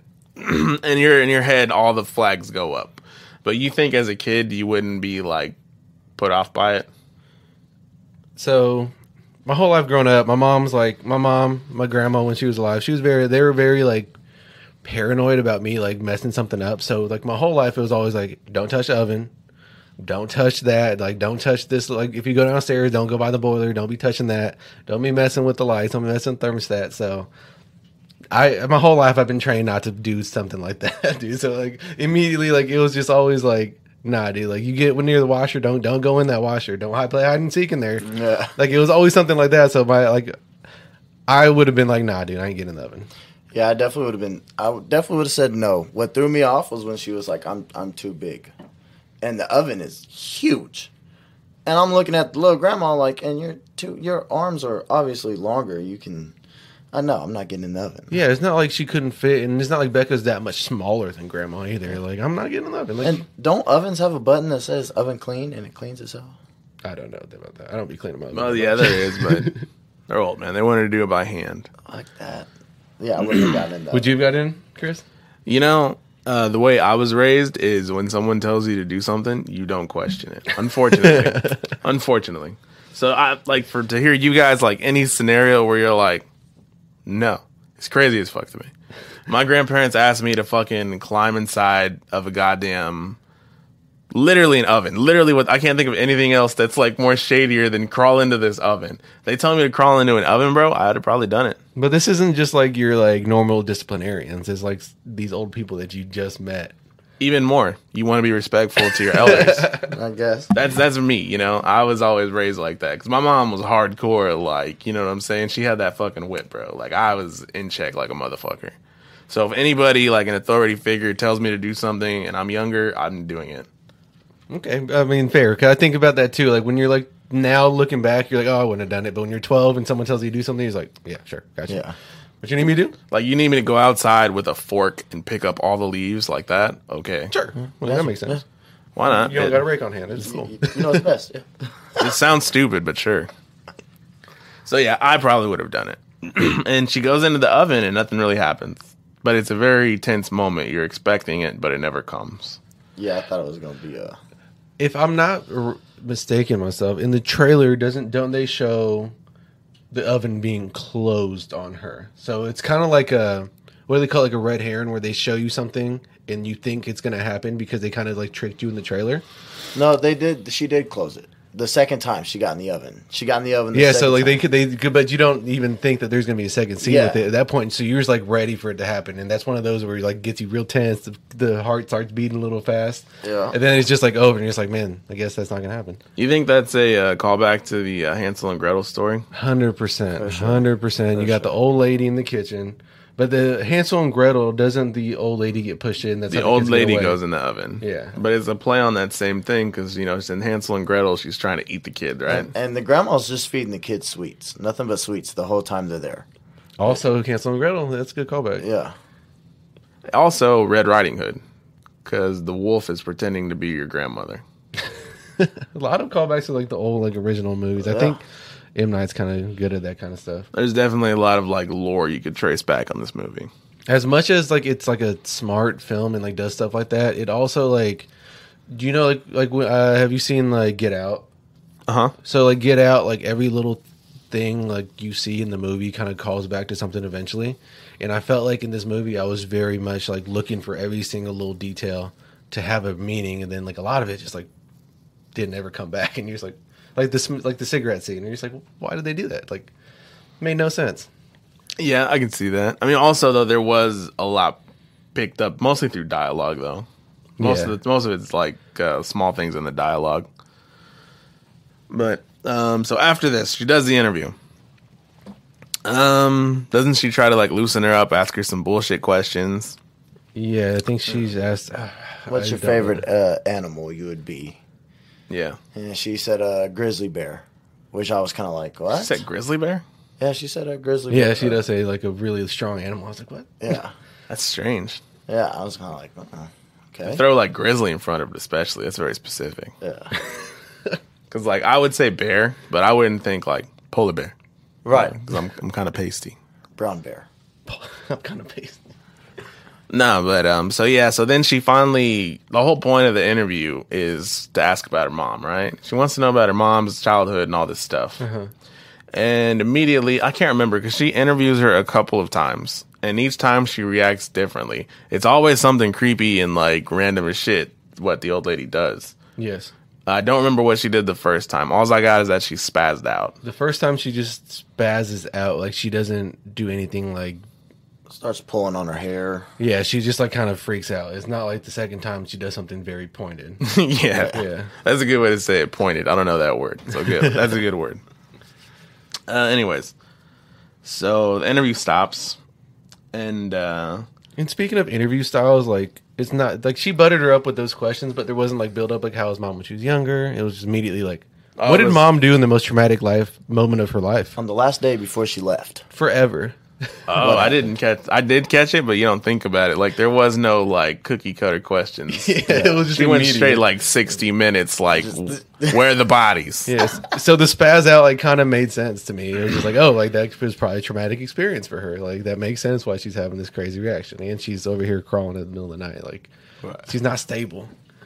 And uh, so at this point, that's when Tyler is going to try to set up a camera in the living room because he's like, I want to see, you know, what this lady's doing at night while we're upstairs in the room. And Becca brings up, you know, I have filming integrity, sir, which is ridiculous, bro.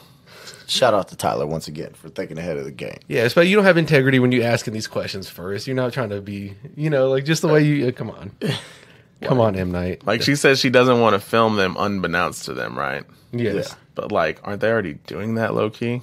Like they're filming their entire house, so It's already invasion of privacy. Is what we're saying. Yeah. But anyway, so Becca shuts that idea down. And uh, so the kids wake up again at night that after 10 o'clock. So there's like this 9.30 thing. For some reason, it's like clockwork. At 9.30, stuff starts to happen. And they're hearing noises. It sounds like somebody running outside their doorway. And uh, so they go and check out the hallway. They open the door, and the grandmother is like has her hands behind her back, and she's like doing this Naruto run, right? back and forth. yeah. Just gets in it. Like she's like hard stop. Just like sprint, stop, sprint back. Just it was. and uh, they're just kind of watching this for a minute and eventually she goes back like into a dark hallway and if anybody's seen paranormal activity you know what happens in the dark hallways all of a sudden grandmother's crawling straight towards them doing this hard ass bear crawl right towards the damn door and the kids just slam the door and lock it and they again kind of just look at each other and go like that happened Yeah. Yeah. I always call this like that scare tactic, like the bow and arrow, because like the bow and arrow, you pull it back. So like the grandma's running, running, running, then she kind of disappears, and you pull it back, and she shoots right at you, and just like gets you like. So you kind of like get on edge a little bit, then you're just like, nah, like maybe she's gone, and then boom, they get you right then.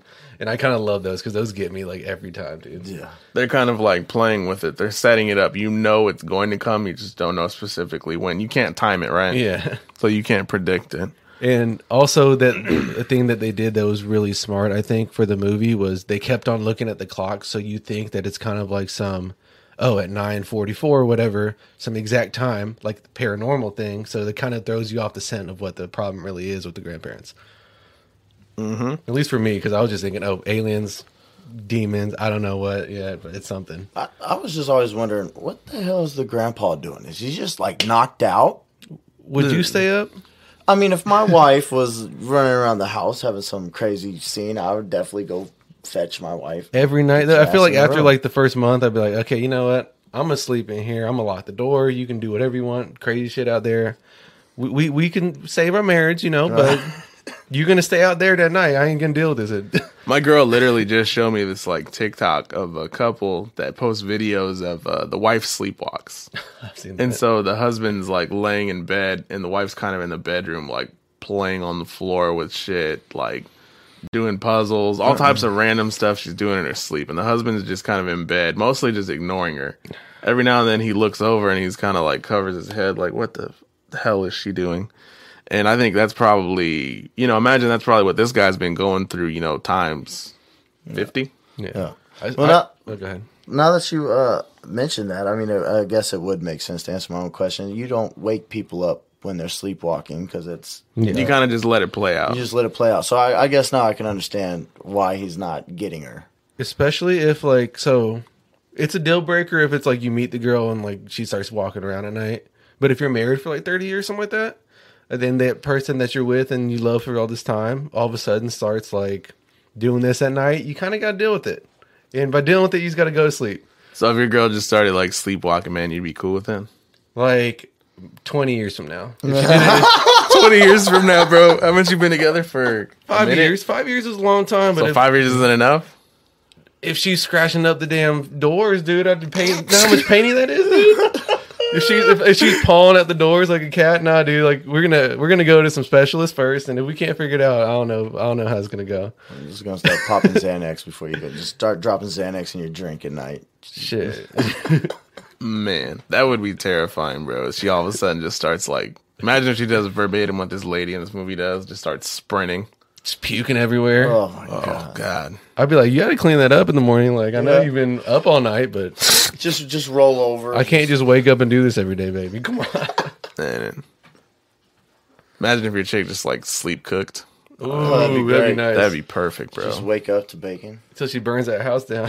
Yeah, until she doesn't go back. Just playing with puzzles on the floor in front of the TV. Until she walks over your bed and just drops like a frying pan full of oil on you in oh your sleep. fuck! Ooh, nah. See, sleepwalking's not gonna work for me. Yeah. Yeah. It's a deal Deal breaker. breaker. We'd definitely be like in different rooms and not have like a lock on my door. yeah. Yeah, my shit would be bolted with three different locks. That I'm not not dealing with The kids would be in a safe room. I'd be in a safe room. You get the whole house. You can do whatever you want. We're just gonna unplug the oven. Just put a GPS tracker on you. You'll be all right. So after this scene, uh, seeing the grandmother crawl, they all go on a walk. The kids once again brush this off, like you know what, this is our life now. Jesus, take the wheel. And uh, they go on a walk the next morning with the grandparents, and uh, the little brother, he's like, uh, they're behind the grandparents a good distance. At this point, hadn't the doctor stopped by? Not yet.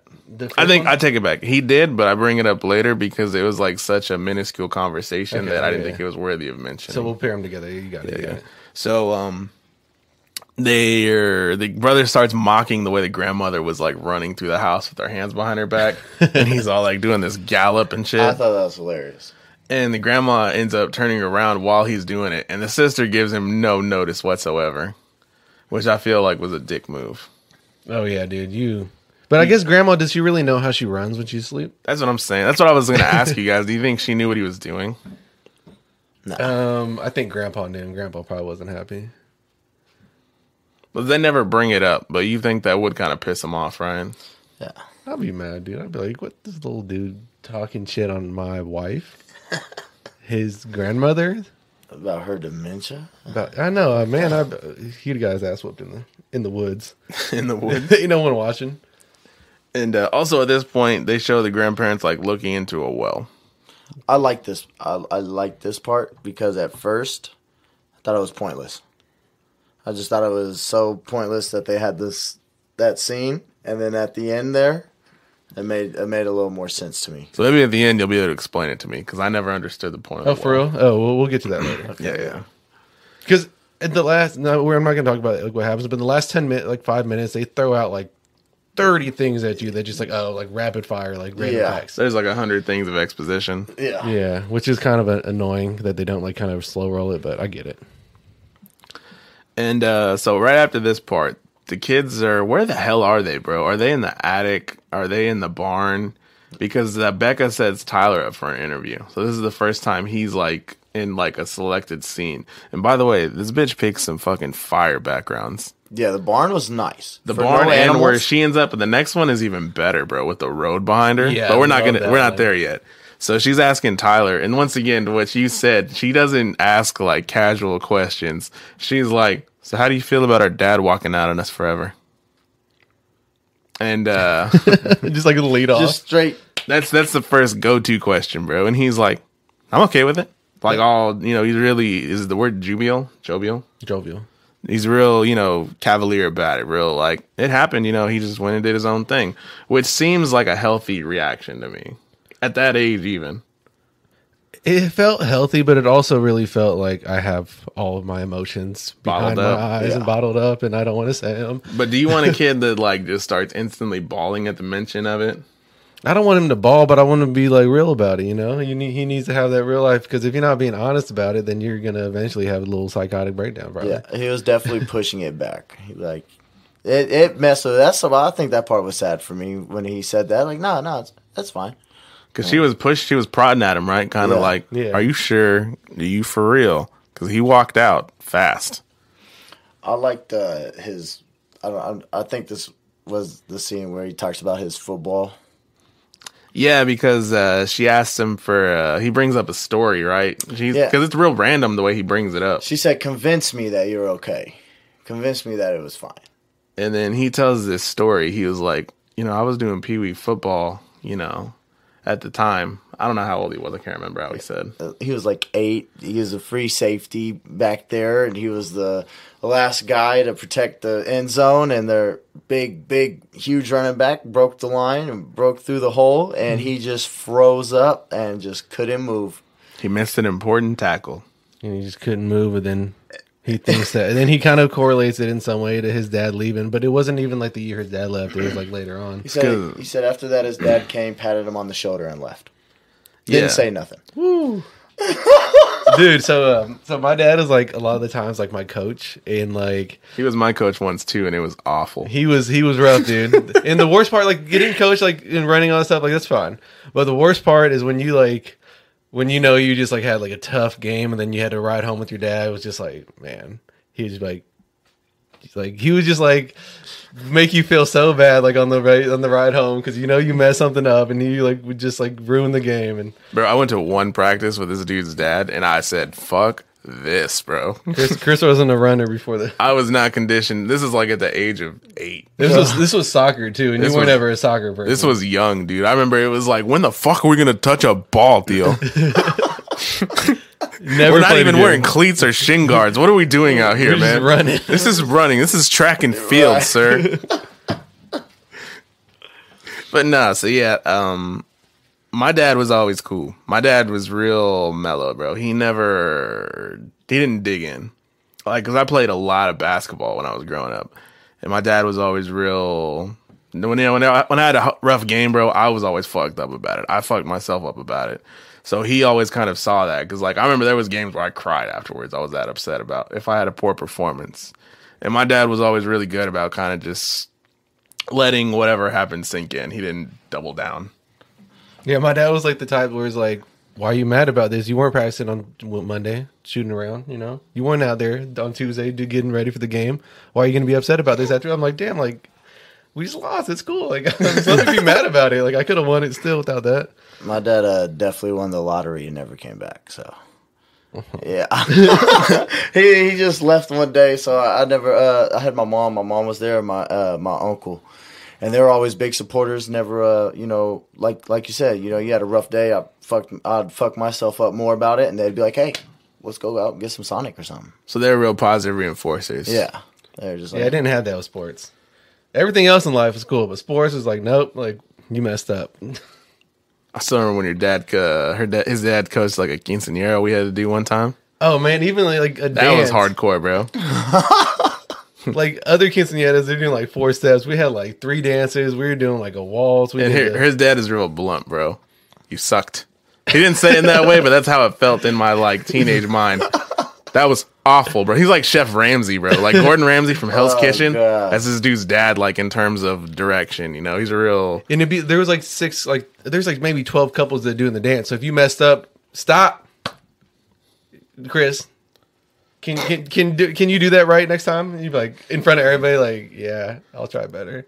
Sorry.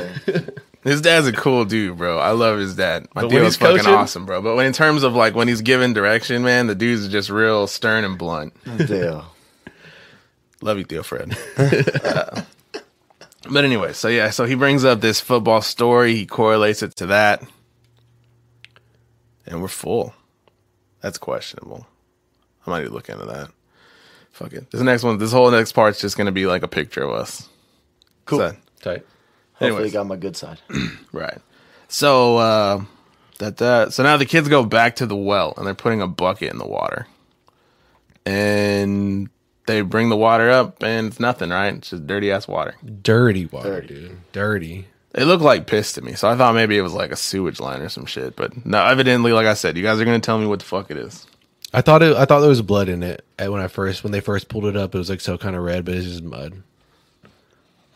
And uh, after this, this is when we were talking about when Becca does her interview on the fucking country road, bro, and it's beautiful. Ooh, perfect, perfect lighting. Every like somehow the lights behind her, but there's no shadows on her face. Oh man, it was like one of the most like beautiful like interview shots I've seen in a while. Yes, I was like, mother of God, this chick really is gonna be like Scorsese of documentaries. I'll tell you, she's got a bright future ahead of her.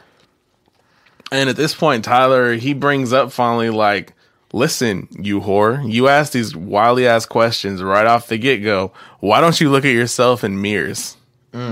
Oh, he went hard on. Yeah, her, he went He went hard. deep, bro. He went for the jugular, and uh, she. I noticed she did do that because there's a scene earlier when she's like editing because their computer's right in front of a mirror, and she kind of looks up at him and she's kind of looking away real quick, like if not trying to stare at herself. Yeah, then there's before that is her brushing her teeth, and she's just like standing completely turned around from the mirror. Because he says like she brushes her hair with like her back towards the mirrors and stuff. She never looks at herself, and um.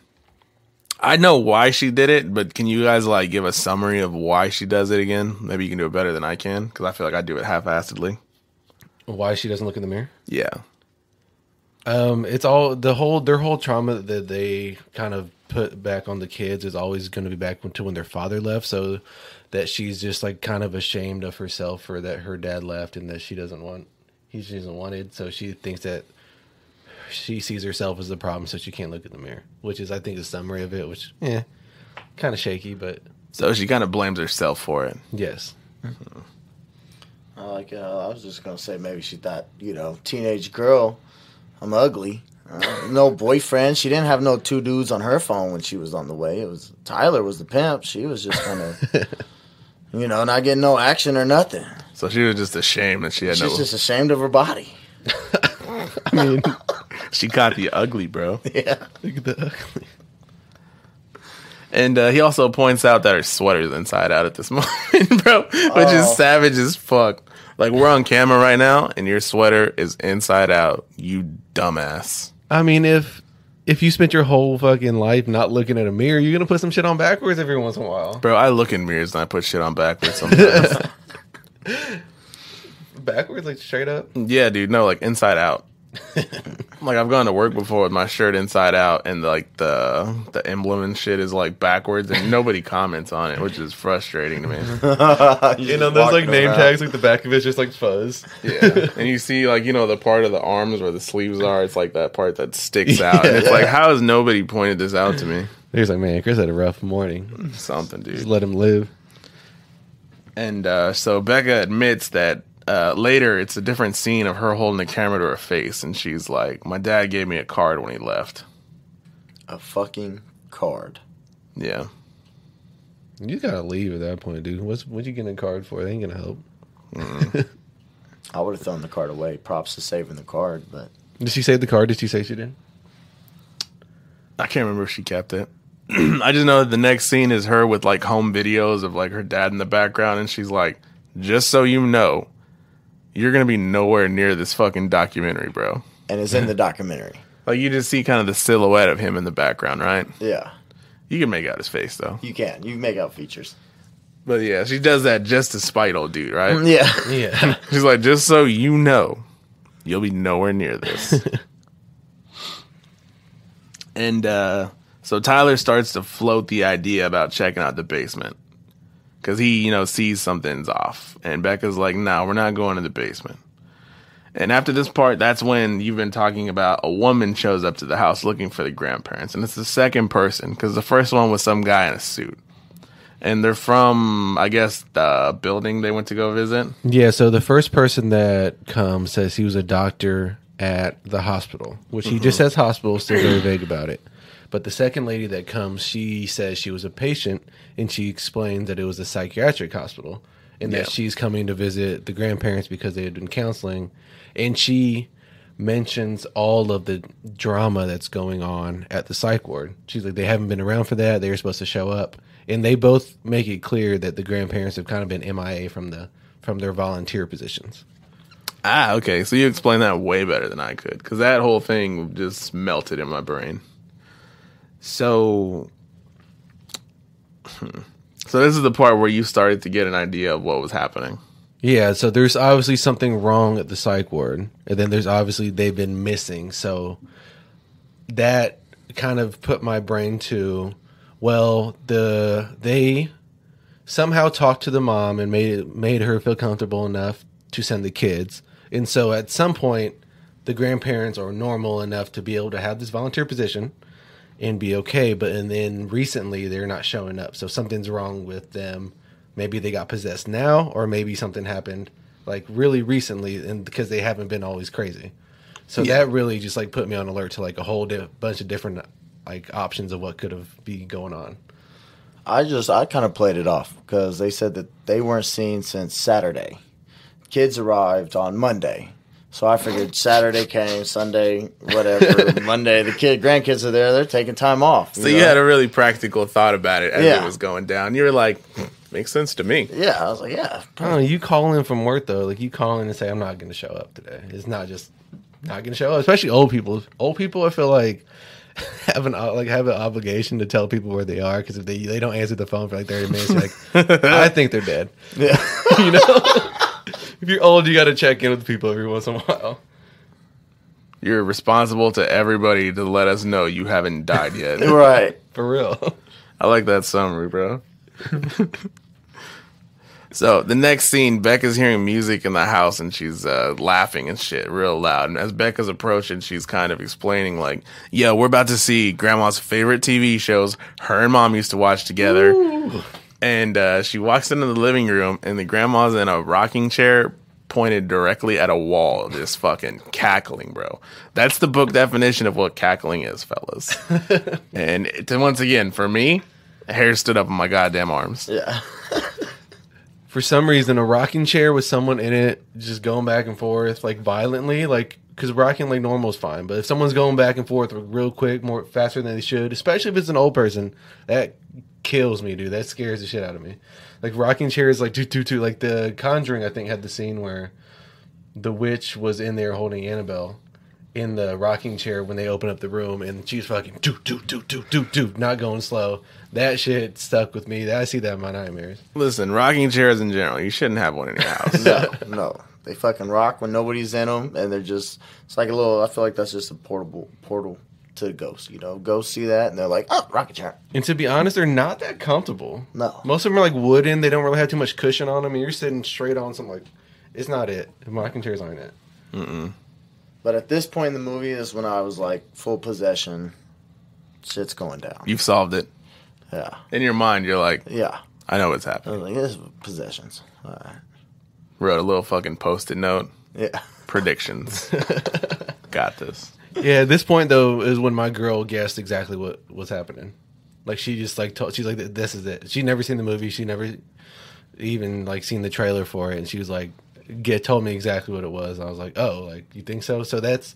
I don't take credit for like getting the idea because I, I was still in possession kind of, but she, after she said that, I was like, oh, you're you're probably right. Like this all make this all that adds up to make sense. So this is like the end. So, like, this is kind of off subject, but my favorite thing in the world, bro, is showing people movies. My, it's something I inherited from my dad. Like, when we get together, bro, my dad loves just putting on some random movie that people he knows people haven't seen. So for me, part of doing this, part of the cathartic experience is, you know, allowing you guys to do the same thing. Like going into a movie blind, like for me is like, oh, I get to show them this movie. And to hear like you watch it with your girl, whenever I watch it with my boy, other boys, bro, and they're like, oh yeah, me and my girl watched it, me and this dude watched it. I don't know if you watched it alone or not. No, I watched it with my girl actually. Yeah, yeah. So to me, that's like a cool thing to like be like to put people on movies, and I'm like always curious, like, all right, what did you guys think of it? So like, how how'd they feel about it? See, see, my girl, she hates scary movies. Like she is, Like hates them, isn't scared of them, or she just doesn't fuck with them. like she gets super scared, and she doesn't like how she gets super scared because like most of the time when she watches scary movies, like we avoid them because she has trouble sleeping afterwards. Like, and she never has trouble sleeping. She's just like super, super scared like that. Like she's someone who, if it's an emotional movie, she's gonna cry. If it's like a scary movie, like where like a there's like a slasher film, she's screaming at the TV. She's very like visceral and like how she reacts to stuff. So like these movies like kind of stick with her. This one didn't though for some reason mm-hmm. because I think that the premise was just kind of like a little ridiculous and like maybe didn't stick with her the way some like paranormal activity kind of movie would be, where it's like, oh, this could happen to me in my house. Yeah, Um, I'm convinced that my girl does not like scary movies because we'll watch a scary movie, she'll be fine, and then when it starts to get down, I'm gonna go to sleep and just passes out and just goes right to bed. Mm-hmm. And I'm like, every time, every, any movie we watch, once once it starts to hit the fan, your girl's uh, see. Mexican, right? yeah, I think that's the Mexican thing because mine does the same thing. Mine is like, yeah, let's fucking watch movies, bro. And then like about three fourths of the way into it, hey, I'm gonna go to bed. Just tell me how it ends, all right? yeah. I'm like, uh, fuck, okay, I guess. Right when shit starts to get crazy, it's like, all right, I'm out. Like, oh, thanks. But no, so that's I was just curious about that. So okay, so now So in the rocking chair scene, that's what we were talking about. Um, what, I can't remember, bro, what the grandma says because she walks up on the grandma, and me personally, dude, I hate awkward moments. I'd have been like, you know what, we're gonna leave you there. yeah, Yeah. Grandma's doing her thing. Let's. Um, I believe the grandma mentioned that she has the darkness and cackling, laughing about it keeps the darkness Bro, away. look at the note I wrote. says cryptic emo stuff. Says cryptic emo stuff. That's but it. yeah, I do remember her saying the darkness, keeping the darkness away. That's some emo shit. yeah.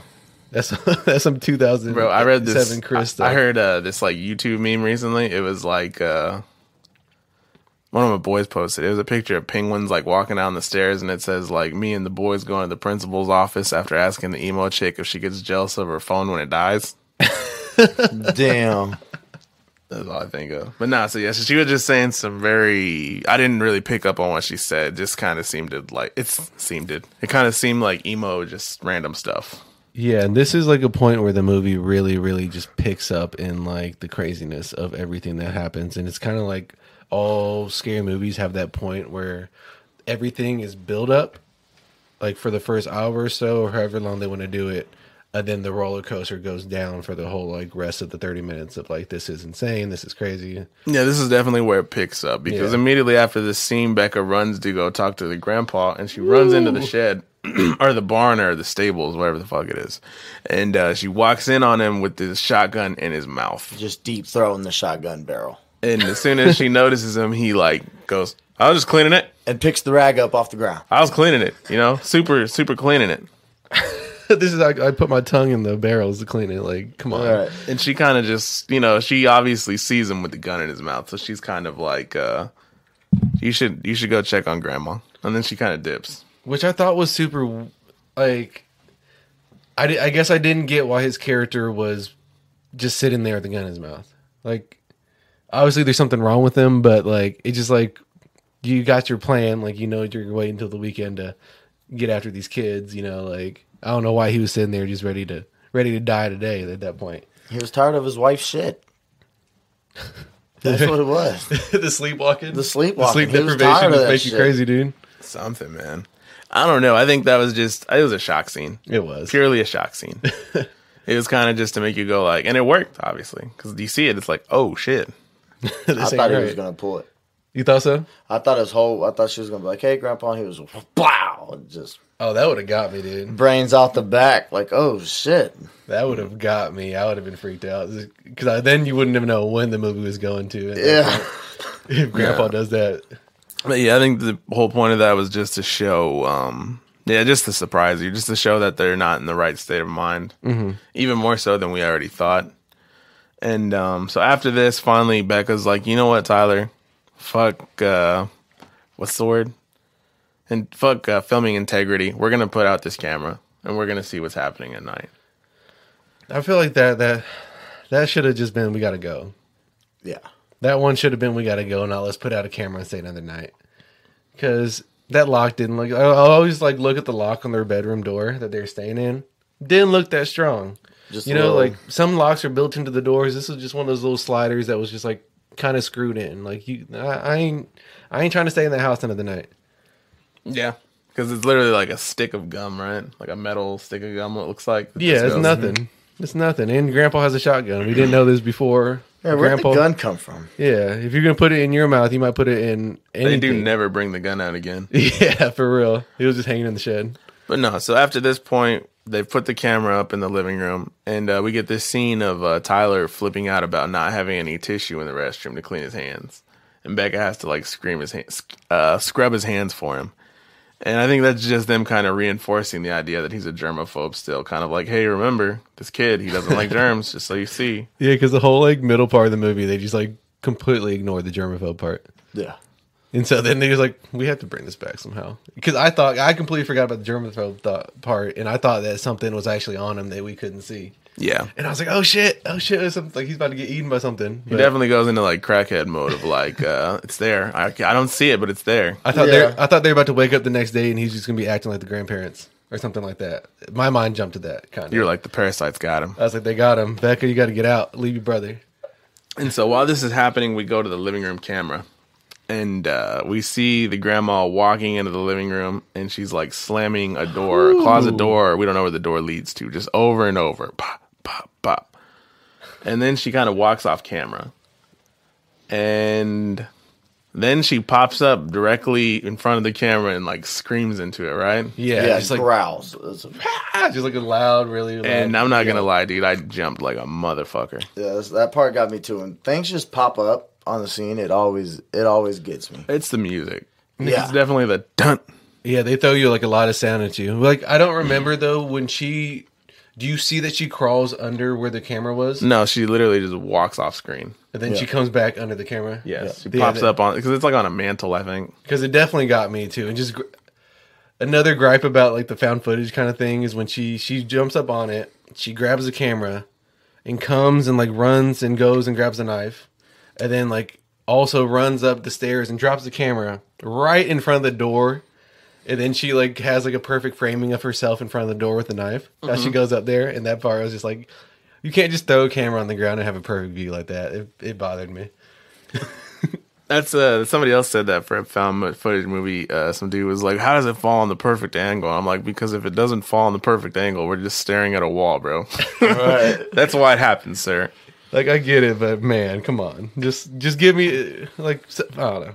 I just have a gripe with found footage, I guess. Grandma's got to have some 2020 vision to see the camera in the dark behind the things that were on the counter. Hey, where do you think Becca got this filmed eye for the filmography from, bro? Shit. Something, man. So she's like you said, she's standing outside the kids' door with a knife, like twisting on the knob. Does she bang on the door too?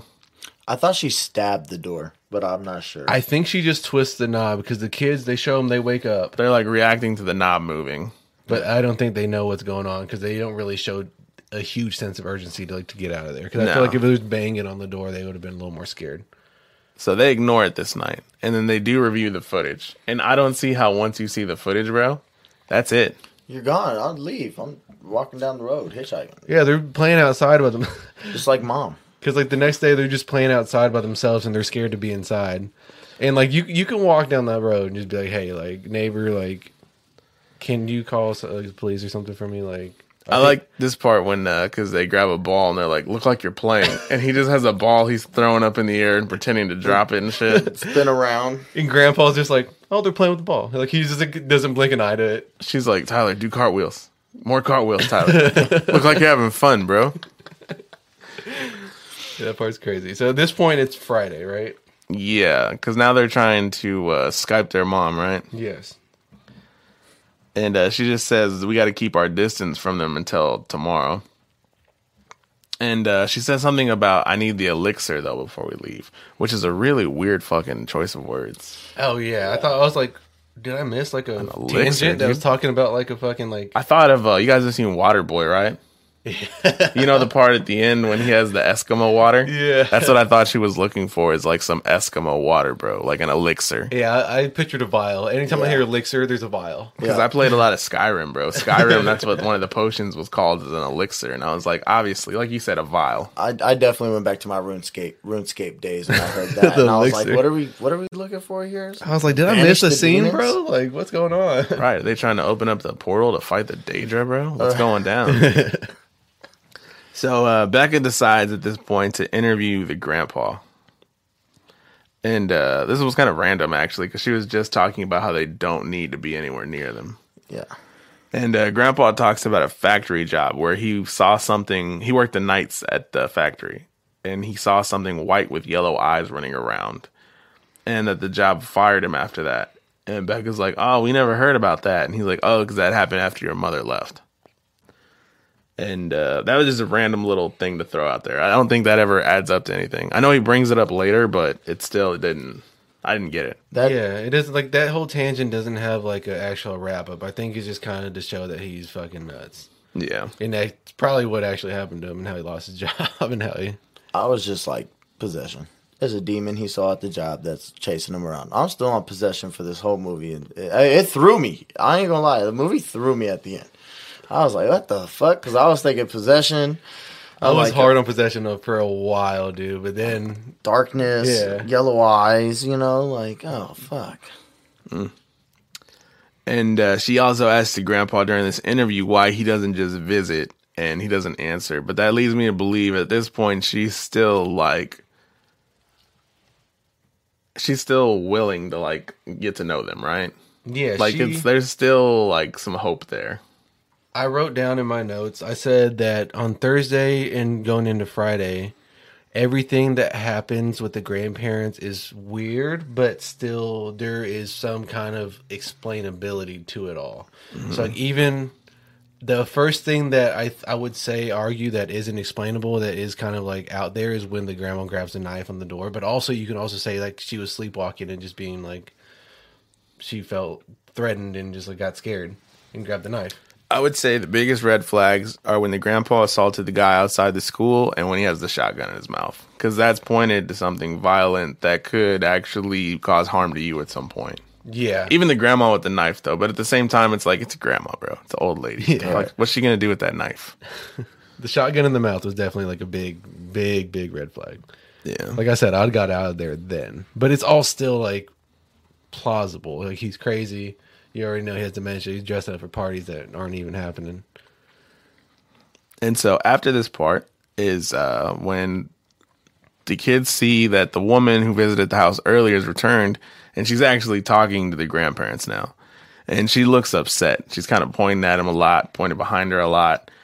And you see the grandparents kind of motion for her, like, no, no, come, come this way. And she follows them somewhere. And at this moment, isn't that when the kids decide? Have they Skyped the mom yet? I think that's when they Skype the mom. At this point, they're like, okay, while they're out of the house, let's let's talk to mom real quick. Okay. Yeah, yeah. And this is where, This is And when uh, they figure it out. or does it happen later on? oh no, that's later on. Okay, go ahead. Do do. Because Tyler mentions like later on, he's like, we didn't, I didn't see her leave. Dude, that was like such a like obvious like. Yeah. he was like, she's obviously dead somewhere. Hundred percent. He's like, hey, this lady totally just came over and didn't leave. Right. Where did she go, bro? He's like, she's dead, Tyler. That's what happened. You're in a horror movie, bud.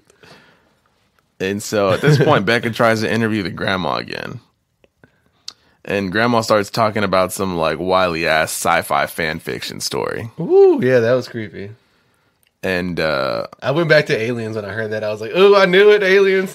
bro, they're out in a farm, dog. It's possible. Yeah, But no, and Becca's like, all right. So she tries to bring up the mom again. This is the part where you said where her reaction is very pointed yeah, because uh, she starts like I think like uh, ticking her head back and forth. I think she does that. Then she starts smacking herself like Yeah. square in the forehead, super hard, over and over and over. And then Becca catches it this time though, and she's like, "All right, all right, hold on, hold on." And she starts framing her question as a story, which I thought was smart, and kind of to to um, disassociate the grandmother from this actual event, so the reaction wouldn't be as powerful. Uh huh.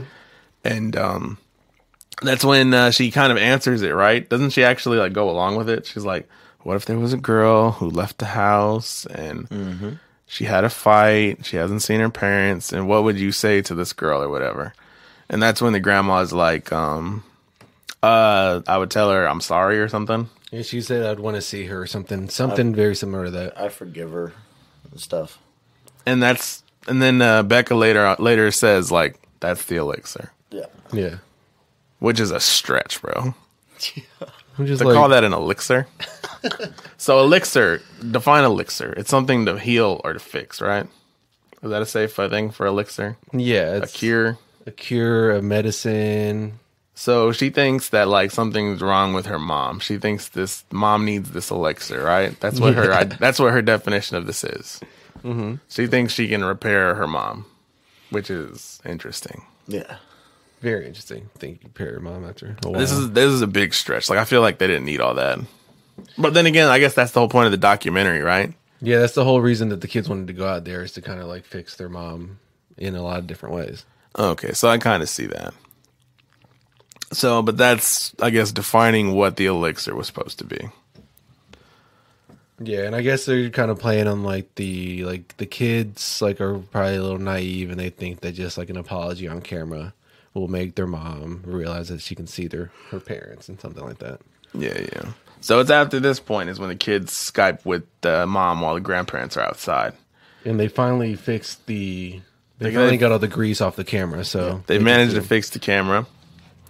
And the mom, like you said, it's Friday. This is her first day back from the trip. They're not supposed to get picked up till Saturday. But they uh-huh. call and Becca's like, You need to come now. And at first the mom is like, Don't you know that that's gonna put all the types of wear and shit on my car? Dude, if your kids say you got to come now, You gotta been go. there- you got to go. and they're trying to explain it to her, but the words aren't quite doing it. So they end up taking the camera to the window, like, here, look, they're acting really strange. And it's at this point we get the twist, the big reveal. And the mom build hams it up. She goes, Kids, kids, I don't know what to tell you. and it's literally like it takes 30 seconds for her to get the words out. That part pissed me off so fucking much, dude. You got to say that shit direct quick, dude. Like as soon as the camera's at the window, who the fuck is that? Yeah. Yeah. It's gotta be get out the house, kids. You've been staying with some random old people, dude. Like you gotta say that pointed, get out the house, call nine one one, do whatever you gotta do, but you gotta do it quick. Yeah, yeah, man. Because I mean, bro, like she's literally like, "Oh my god, what?" I just, I, kids, what? Listen, listen to me. That's more or less what she does, right? Yeah, it's so much. She's like, sit down because you're not gonna believe this. She didn't say that, but And just like we're doing to you right now, audience, that's not their fucking grandparents, all right? They're as we've been kind of alluding to, obviously. That's those are strangers. This woman doesn't know who these old people that her kids have been living with are.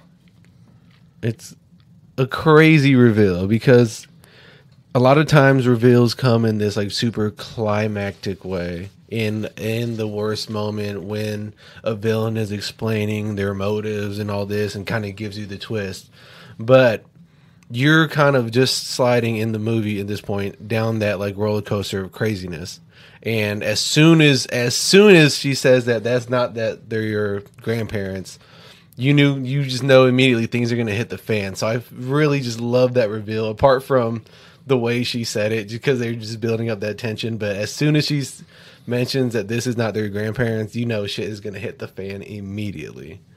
So you didn't see the twist coming at all. At, At that, that point, point- I Oh, you said your girl had already pointed. yeah, it she out, right? pointed it out, and I knew that when they got the camera fixed, because they kept on talking about the camera. So at that point, I was just like, okay, I think it's not their grandparents, but I don't know what it is about the grandparents. It's not them. Yeah. But when they show them out the window, I was just like, okay, I obviously know this is going to go this way. When uh, the mom said that that wasn't her grandparents, I literally was like, "Oh shit!" out loud. I was like, "Oh shit!" So you had no clue that was coming. No, no, no clue. And then I felt bad for the mom because your kids are telling you to come. You literally put your kids on a train to go however long to get there, and now your kids are just seconds away from a stranger, and there's nothing you can do. Nothing you could do except another stupid thing that she does is she immediately doesn't call 911. She calls the police station directly and she's like, "Oh, no one picked up. I might as well get in the car." Yeah, And that's a callback to what you were saying when they're pointing at buildings, right? Is Yeah. that they called, they said the story they made about a guy at the police station who's never at his desk to do his job. Yeah, she they say that like really early on and then it comes out to be true, Yeah. which not good for the people of this small town. right. So the mom tells him, like, you guys just got to get away. Run somewhere, run to a neighbor. But the kids get cut off by the grandparents in the house. And I think they actually played this pretty smart. Yes. rather than you know flip out. There's I mean there's an awkward pause when the grandparents are like, "How about we play a board game?" And the grandma's like, "And you can help me clean." And the kids pause for a second, but they end up just going along with it. Dude, this part is also like the grandpa's whole demeanor changes. So Yeah. the kids are trying to play it off like they don't know. But to the grandparents. he's the gran- definitely gotten more aggressive. Grandpa comes in walking like like uh you know like have you seen Willy Wonka like the original one with with the I forget his name but he comes in doing like some hokey ass little knee like touching his knees to his like chest jumping around he has a Yahtzee like dice out he's shaking them really crazily like he, Yeah. he's a completely different like demeanor right after this point What's the word? He's really charismatic. Whereas opposed to his entire demeanor has been pretty like like I said, he reminds me of fucking Liam Neeson. Just real casual, real cool, real calm. But now all of a sudden he's zany. Zany's the word. Zany's a good word for it He's real zany, all energetic and like colorful and stuff. and uh, they agree to do this. That's my fridge. Do you hear that? It sounds like the teeth chatter from Hellraiser. That's what I, always, Yeah, I always picture, bro. Like, there's definitely somebody in my kitchen right now just fucking.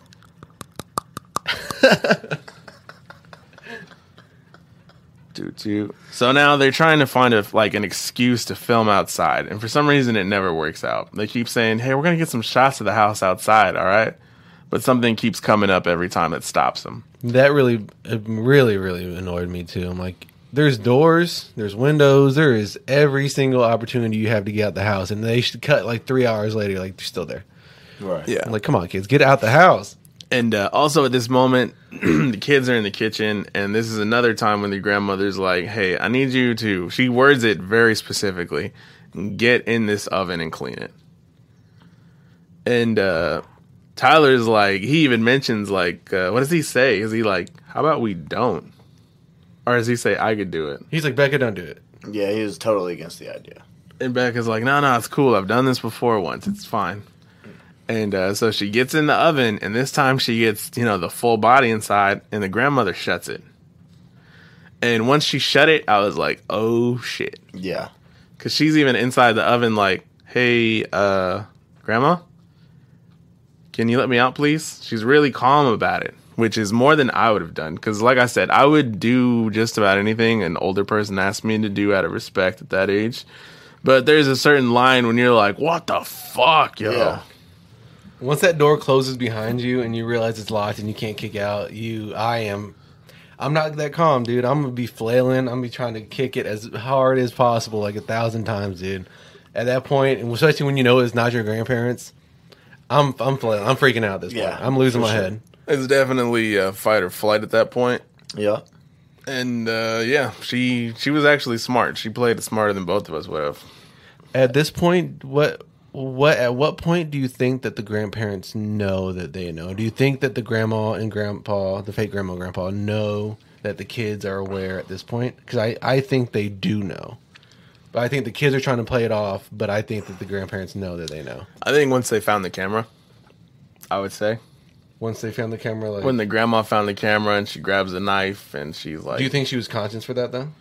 no? But I think that by the fact that, or who knows? Actually, I don't understand how the state of mind works. In that And then she puts it exactly back in the same spot. Yeah, I was gonna. Did she even put it back? I thought it was still on the floor. No, she put it right back where it went. Hmm. And I was gonna mention something, but like you said, I don't know the mindset. Like if you're not awake, how you know that that's there? How do you know? Do you remember it? Yeah. So I, I I guess I just don't know at what point that the grandparents knew exactly that they know that they're not the grandparents. Not that something was weird or something was up, but that they didn't know who the grandparents were, which is like kind of like fucked me a lot about that movie. Yeah. Uh, like I said, that would be my guess as to when they caught on. Or maybe when she caught the grandpa with the shotgun in his mouth or there's a lot of times, I don't know. I think progressively there's the way this just like uh the way it progressed, I think this is about right because it's the night before they leave. So it's just been building and building. And obviously what I'm about to say, um she gets in the oven, she gets let out of the oven after a minute, nothing really comes of the moment and the kids again are trying to go outside. They're like, "All right, uh, we're gonna go outside and get some shots of the house." And they open the door, and the woman that visited earlier is hanging from a tree, Yes. bro. It's at that point I think where the grandparents were like not trying to hide anything whatsoever. That was exactly like you know then, but also really really made me question this kid's awareness.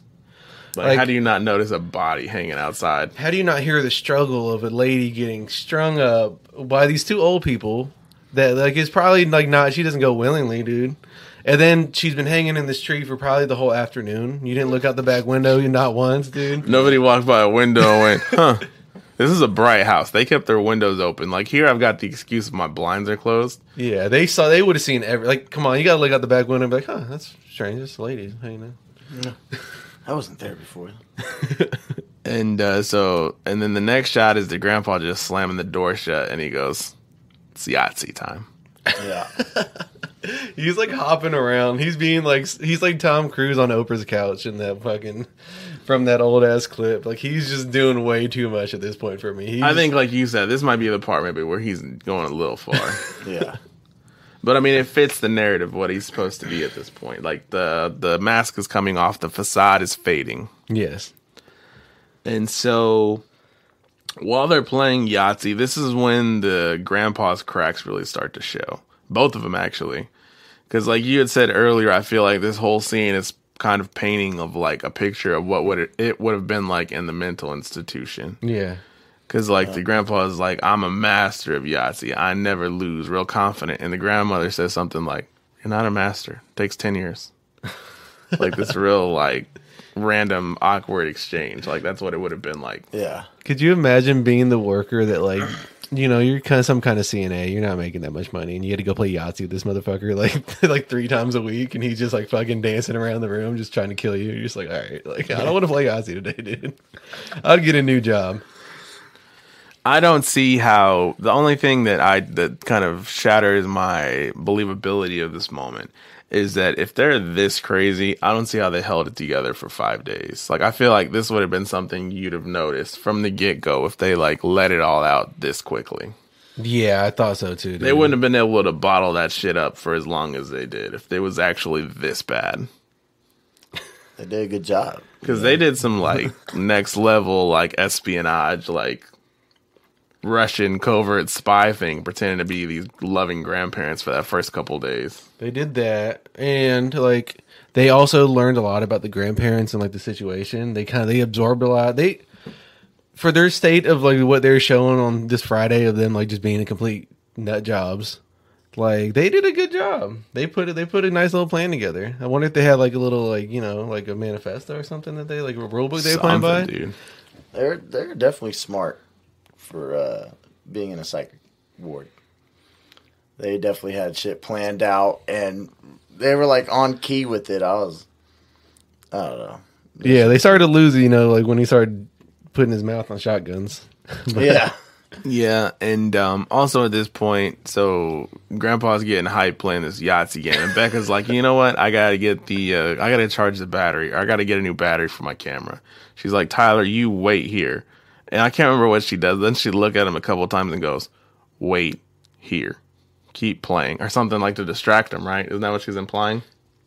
I think she means to distract him, But she goes to the basement. That makes me so mad, dude. How are you gonna leave your, Your brother, brother, at the table with dude just like doing cartwheels around the with old dude just like doing cartwheels around the table playing Yahtzee, just like looking a mess. Remember, because this is the part where the grandpa just shits himself right next to old dude. He just hears his stomach go. Oh my god. I could have done so much without the poop scenes, dude. Did you, Oh. When I heard that, I was like, did he did he poop? And then he just gets up and walks away, like, excuse me. He changes right in the re- uh, kitchen. He just drops his pants. Oh, No, that's later on. Wait, you don't and know before that, and before that, even doesn't uh, the grandma go like dead faced? And uh, that's when the grandpa goes, "Oh, it must be after 9.30. she gets struck with the munchies so bad. I've never seen somebody eat. Cookies Oh yeah, dude, I 'Cause forgot about as that. fast as she did. The grandpa walks away, and while he walks away, the grandma just starts shoveling cookies into her mouth. yes. and she like turns towards the camera and she like opens her eye her mouth really wide and if i was the kid bro i mean that's terrifying Bro. I'm shitting my pants at that time. because he even yells out he's like becca Yeah. Yeah. he's yelling for his sis. That point, I think you take the opportunity to take out grandma. If it was me, I'm throwing I'm throwing a right hand just across the table at grandma, dude. yeah so at this point we go to becca looking in the basement and uh she finds she sees all of like pictures and stuff of her grandparents right yeah, it's all like thrown like in this like all their old belongings and shit Yeah, it's all in this like bin in the back, and there's like blankets and stuff under it. And she looks under it, and obviously there's two dead bodies just sitting there. Who are the grandparents? And also, like, can like can you just like put a body in the basement for a week and it not just stank? Nah dude it'd be terrible Like you would you'd smell that even on the third floor. I feel like right. Like, yeah, because the fucking if a mouse dies in your house, bro, it takes up the entire smell of the section of the house that's died in. Yeah, like So- two, The two dead big ass people. Yeah. Two giant bodies, bro. That'll that'll fuck up the entire like whole area of the house, bro. You got to burn the house down maybe after that too. And uh, she finds a hammer with blood on it, so you assume they got bashed to death with hammers, which is pretty cruel. Yeah, another thing, like right after that, she puts the hammer just back down. Like, I'm, I don't need this. Uh, This, this isn't going to come in handy. Definitely, would have kept, definitely would have kept that. Like that pissed me off. I was like, "Get the hammer, girl! You got a chance with the hammer." And uh, doesn't she get cornered by the grandpa? Yeah, she immediately starts doing like a manifesto. She's like, "My name is Becca, whatever the last name is. I am here at this house. If you find this," and then you hear Grandpa coming. And uh, da- da- doesn't she get like she plays this cat and mouse with him for a second, but she ends up getting grabbed, right? Yeah, because you I mean, you can't just really maneuver. It was like I think all the lights are off in the basement too. And So she just had the camera light, which every found footage thing they're always hiding with the camera, and there's like a little light, and like if At that point, why are you still holding the camera though? if it's dark and you have a light on your thing, they can see that, dude. Come on. Like I feel like at this point the realism is lost to me because you put that camera down. Immediately. you all, book it. you've seen the bodies. All right, it's all documented. Now you're looking at the grandpa. You need all your limbs for whatever's about to go down. that camera's flying at Grandpa. Like, yeah, it's that is a weapon. it's a we- anything you can hold is a weapon. But doesn't she uh, give like a? You were talking about that, right? She gives like a testimony or whatever Yeah. into the camera. So I guess that was the point of it. In case any, if you find this, oh, sees the grandpa. And he's just like saying wacky stuff the whole time, right? He's just kind of like saying like, because I, I remember him. I don't know if it's at this point, but he's like starts screaming. He's like, "We're all gonna die tonight!" And you're like, What "Okay, if he just? Grandpa." You keep comparing him to Willy Wonka, bro. What if he just sang the fucking uh, Willy Wonka song, the, the song or the part where they're like in like the uh, Chocolate Land? the chocolate river, and he's just like screaming. Come with me, and we'll be. He does the imagination song. That one. That'd Oh, the part tight. where he's like, "And there is no." Clue where we're going, you know, like that. Part Yeah, of yeah. Like, that's what he reminds me of, dude. He's just like crazy, like It's uh, Gene Wilder, right? Yeah, like every like part of Willy Wonka from the part where he like falls and like just hops up after the cartwheel. That's a grandpa dude. He's just doing too much. And Or hell, bro, just the grandpa in that movie. oh, Grandpa yeah. Joe. Grandpa Joe was exactly like that. Man, fuck Grandpa Joe. You can't walk, and then oh, you get to go to a factory. Oh, I'm gonna get out of bed. I can walk today. Oh, so we got the golden ticket. I'm good. Ain't it? but no, so Becca gets drug up to a room and they pass uh, Tyler's body, not body, but he's unconscious on the floor. He's got like a mark on his forehead. Yeah. So he's been struck. He's been. I mean, there's like a little red. There's some redness. I was expecting there should have been like a gash or something to put me down for that long with. A murderous old people in the room. I mean, he's 12, bro. I mean, come on, dude. You know you can bounce back when you're 12 when you hurt It's true. yourself. And so Becca gets tossed into a room, and uh, you're not aware of which room it is at first. At first, you think it's like, oh, he threw her back in her bedroom, but then she turns around and oh, it's the grandparents' room, and we haven't seen the grandma yet. So you're just like, all right, she's she's in there somewhere. You see the lock on that door? Uh, uh A big old square bolted lock. Right when she went in and turned around. It was much bigger than the kids' room. Yeah, lock, it was it was a different huge kind of lock. lock. So you think maybe the grandpa locks himself in that room? I'd lock the door. of My if if she was out there doing that every night, dude, I'm locking the door. But also, like, it doesn't make sense why the lock's there because the grandpa doesn't actually live there. I That's had true. there for a little while. Yeah. But it is cool because if it's the first time you see their room at all, and then you see like it's huge, like there's like a lot of space. There's the old like bed with the old like pillars on. the You really side, looked the know? house up on fucking Zillow, didn't you, dude. bro? It was a nice house, dude. this dude explained the layout. I was the like, ceiling damn. was nice and Yeah, ranch style. They got the the fucking fireplace in there, dude. In the in the bedroom. The bed they had that like post the posts on all the corners and shit. Yeah, it was a nice little. r- The nice. fireplace in the room was like what did it for me. I was like, oh, that's nice. that's a nice touch. boy. You didn't make it until you have a fireplace in your room. Once you have a fireplace in your room, you can officially say you made it. That's made it. true. Hmm. But no, so and then after this part, this one is when it's getting fun because Tyler gets taken into the kitchen, and uh, the grandpa sits like the camera on the counter, so you just see Tyler's back, and the grandpa like walks up to him, and he whispers in his ear. He's kind of just making small talk, but then he whispers in Tyler's ear. He's like, "I never liked you." I Yeah. love that, dude. It was great. And then you see the grandpa like take a couple steps back and he goes behind the counter to where you can see him, but you can't make out his like below his waist. And then you see him start to look like he's undressing. He's pulling his pants down. And at this point, um, what did you guys think was going to happen when he did that? I knew he was getting the, the poop diaper out, but I didn't know like I, I didn't know that he was going to use it as a as a tool. it's a tool. If I, I guess thought if you call it uh. I thought Tyler was going to be molested. Yeah, that's what I said out loud. I remember that this scene from the first time I watched it. This is my like memory. That th- everything that happens in this kitchen from here on is what I think of when I refer to this movie in my head. And I remember thinking when I saw this part, I was like, "He's gonna fuck that kid." Yeah. he was definitely not ever going to do that. Bro, that was in my head Yeah. instantly, bro. He's undressing and he's putting the kid in the corner. Like, ah, bro, he's gonna touch this little boy. He would he would have done it already. There would have been signs. There'd have been some like build up to him being like a fucking pervert, dude. Like no. I don't know, man. I just Yeah. assume little boys and an old man. That's it. I knew the poop was coming. I didn't know that the poop was going on his face. I could have done without the whole I poop gagged. plot, subplot. I said that from the get. That was the. It, it was unnecessary. They could have gone. We're not there anything yet. We're not there yet. We're getting there, friend. We're getting to this journey. It's unnecessary. Because the camera cuts to uh, Becca finding Grandma standing in the corner of the bedroom. This is like as Grandpa's taking his pants off, so we don't see yet what he does. Uh-huh. And um, Becca start. I mean, the grandma starts like crawling under the bed, and she's doing her cackling laugh. Again, this woman has the cackle down. It's a great cackle. and she's like reaching her arm on top of the bed, like from under. Like it's great um, imagery, bro. Like that's a terrifying picture. Yeah, there's this scene where she's coming out from under the bed and like just like her face comes out like with the sheet. It's like someone's like you know like the alien giving birth like in the Yeah, you see like the silhouette of a body going Yeah. up in the blankets and rising. Yeah, it was really cool, cool shots, and the ver- it's like just dark enough in the room to not really know what's going on, but also you can see like the grandma's hands and stuff. It's it's a really cool like just how they did it. And It's very it. cool just picture. Yeah, And uh, they're flashing back and forth between this and the kitchen scene.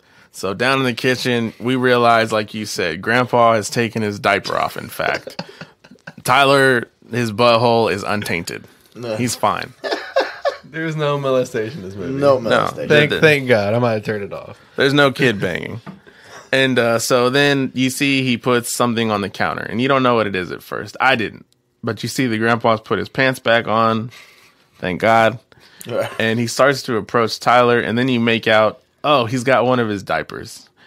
And he says something before he does it. I can't remember. He says, You're a germaphobe, ain't you? "Yes, You're a germaphobe, ain't you? Pie in the oh. fucking face. Oh it's not a pie. It's shit. He put shit all over this kid's face. Oh, and he mashes it, and Tyler doesn't react at all. He's just arms down at his side, it's taking the shit all over his face. he's just frozen. He's just having an image of him on the football field again, not being able to move. Yeah, it's a great callback to that part, but Ugh. it's unnecessary, man. We didn't got to put poop on no one's face in anything. That Def- is unnecessary. Definitely has pink eye. Oh, he's definitely got pink. He's got pink face, bro. He's got pink face. Everything. And them Like, diapers, if you remember how the diapers had looked, it's not just a little shit. It's just massive shit in your face. It's a grown man poop, dude. That just like comes out and just doesn't get the space to fully just like drop like a poop should. It just spreads out as soon as it comes on the pants. It's like dude, you know? a, a bad grandpa. like it's just a mess, and it's just on this kid's face. And at this point, I'm just like, man, what what are we watching? I'm gagging at this point. I'm, I'm, I'm Like, up. what a twist, right? Like, who would have thunk we'd be here at this position, guys? We're watching an old man smear shit on a little boy's face. Oh, And I'm grateful to have witnessed it with you guys. and so we go back to the bedroom scene. And now Becca is like we alluded to earlier. We get the scene where the grandmother rises with the sheets over her head. So she, now she's like walking around with the sheet over her body, like a ghost costume. And Becca decides to turn around and stare at a mirror. And she looks at herself, right? Hmm. And as she's looking into the mirror, we can see the grandmother approaching behind her with the sheet over her head still, right?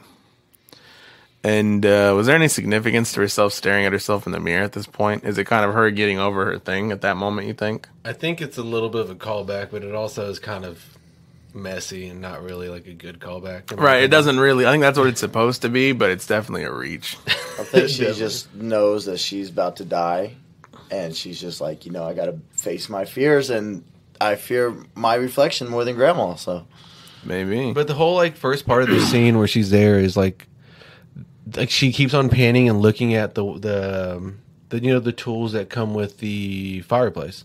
Like right there, there's always like the little poker and like the little brush and all that stuff. And I kept on like thinking that she was gonna grab that to use as a weapon against her grandma, but then she's just standing in front of a mirror and gets her head just pushed straight into it, bro. Like so easily, just, just sitting there like a lame duck. I was frustrated with these kids at this point, dude. yeah, but then, I mean, after she gets her head smashed into the mirror, she's like laying on the bed with like the grandma on top of her, just assaulting her. I say assaulting because I can't really pick out what she was doing. She's not really punching. She's not biting. She's It looks kinda- like she's doing all those things, but she's not actually doing any of them. Yeah. She's kind of just like, ah, like a dog playing with you, right? Yeah. Like a dog really rough playing with yeah, you. because I think she's like supposed to still be asleep. So I don't really get if the grandma was in on the plot to murder them, and maybe that was just like the grandpa thing, that because he was the killer and she was more just like a crazy person. But mm-hmm. I don't know, and and I don't know if they brought up the part of like why the grandma was in the mental institution at this point yet, or is grandpa kind of tell that to the kid when they're downstairs? They never say, I don't think. No, they do grandpa, say. grandpa tells to Tyler. So yeah, you don't you missed that part. Yeah, like I said, I, cause I'm taking notes for a lot of this shit. So I'm trying to type like, kid has shit on his face, grandma has a blanket on her head. There's a lot I missed. Shout So out to Becca though, getting her face smashed in the mirror, and then quickly grabbing a piece of the mirror. She grabs a shard of It was super quick, dude. Yeah. She was like, "Flop." I didn't even know what happened because my girl was watching with me at this part, and uh, I just hear like this stabbing sound. Everybody knows what the stabbing sound is, and uh, and you hear like kind of blood spilling. I don't know why you hear blood spilling, but you do.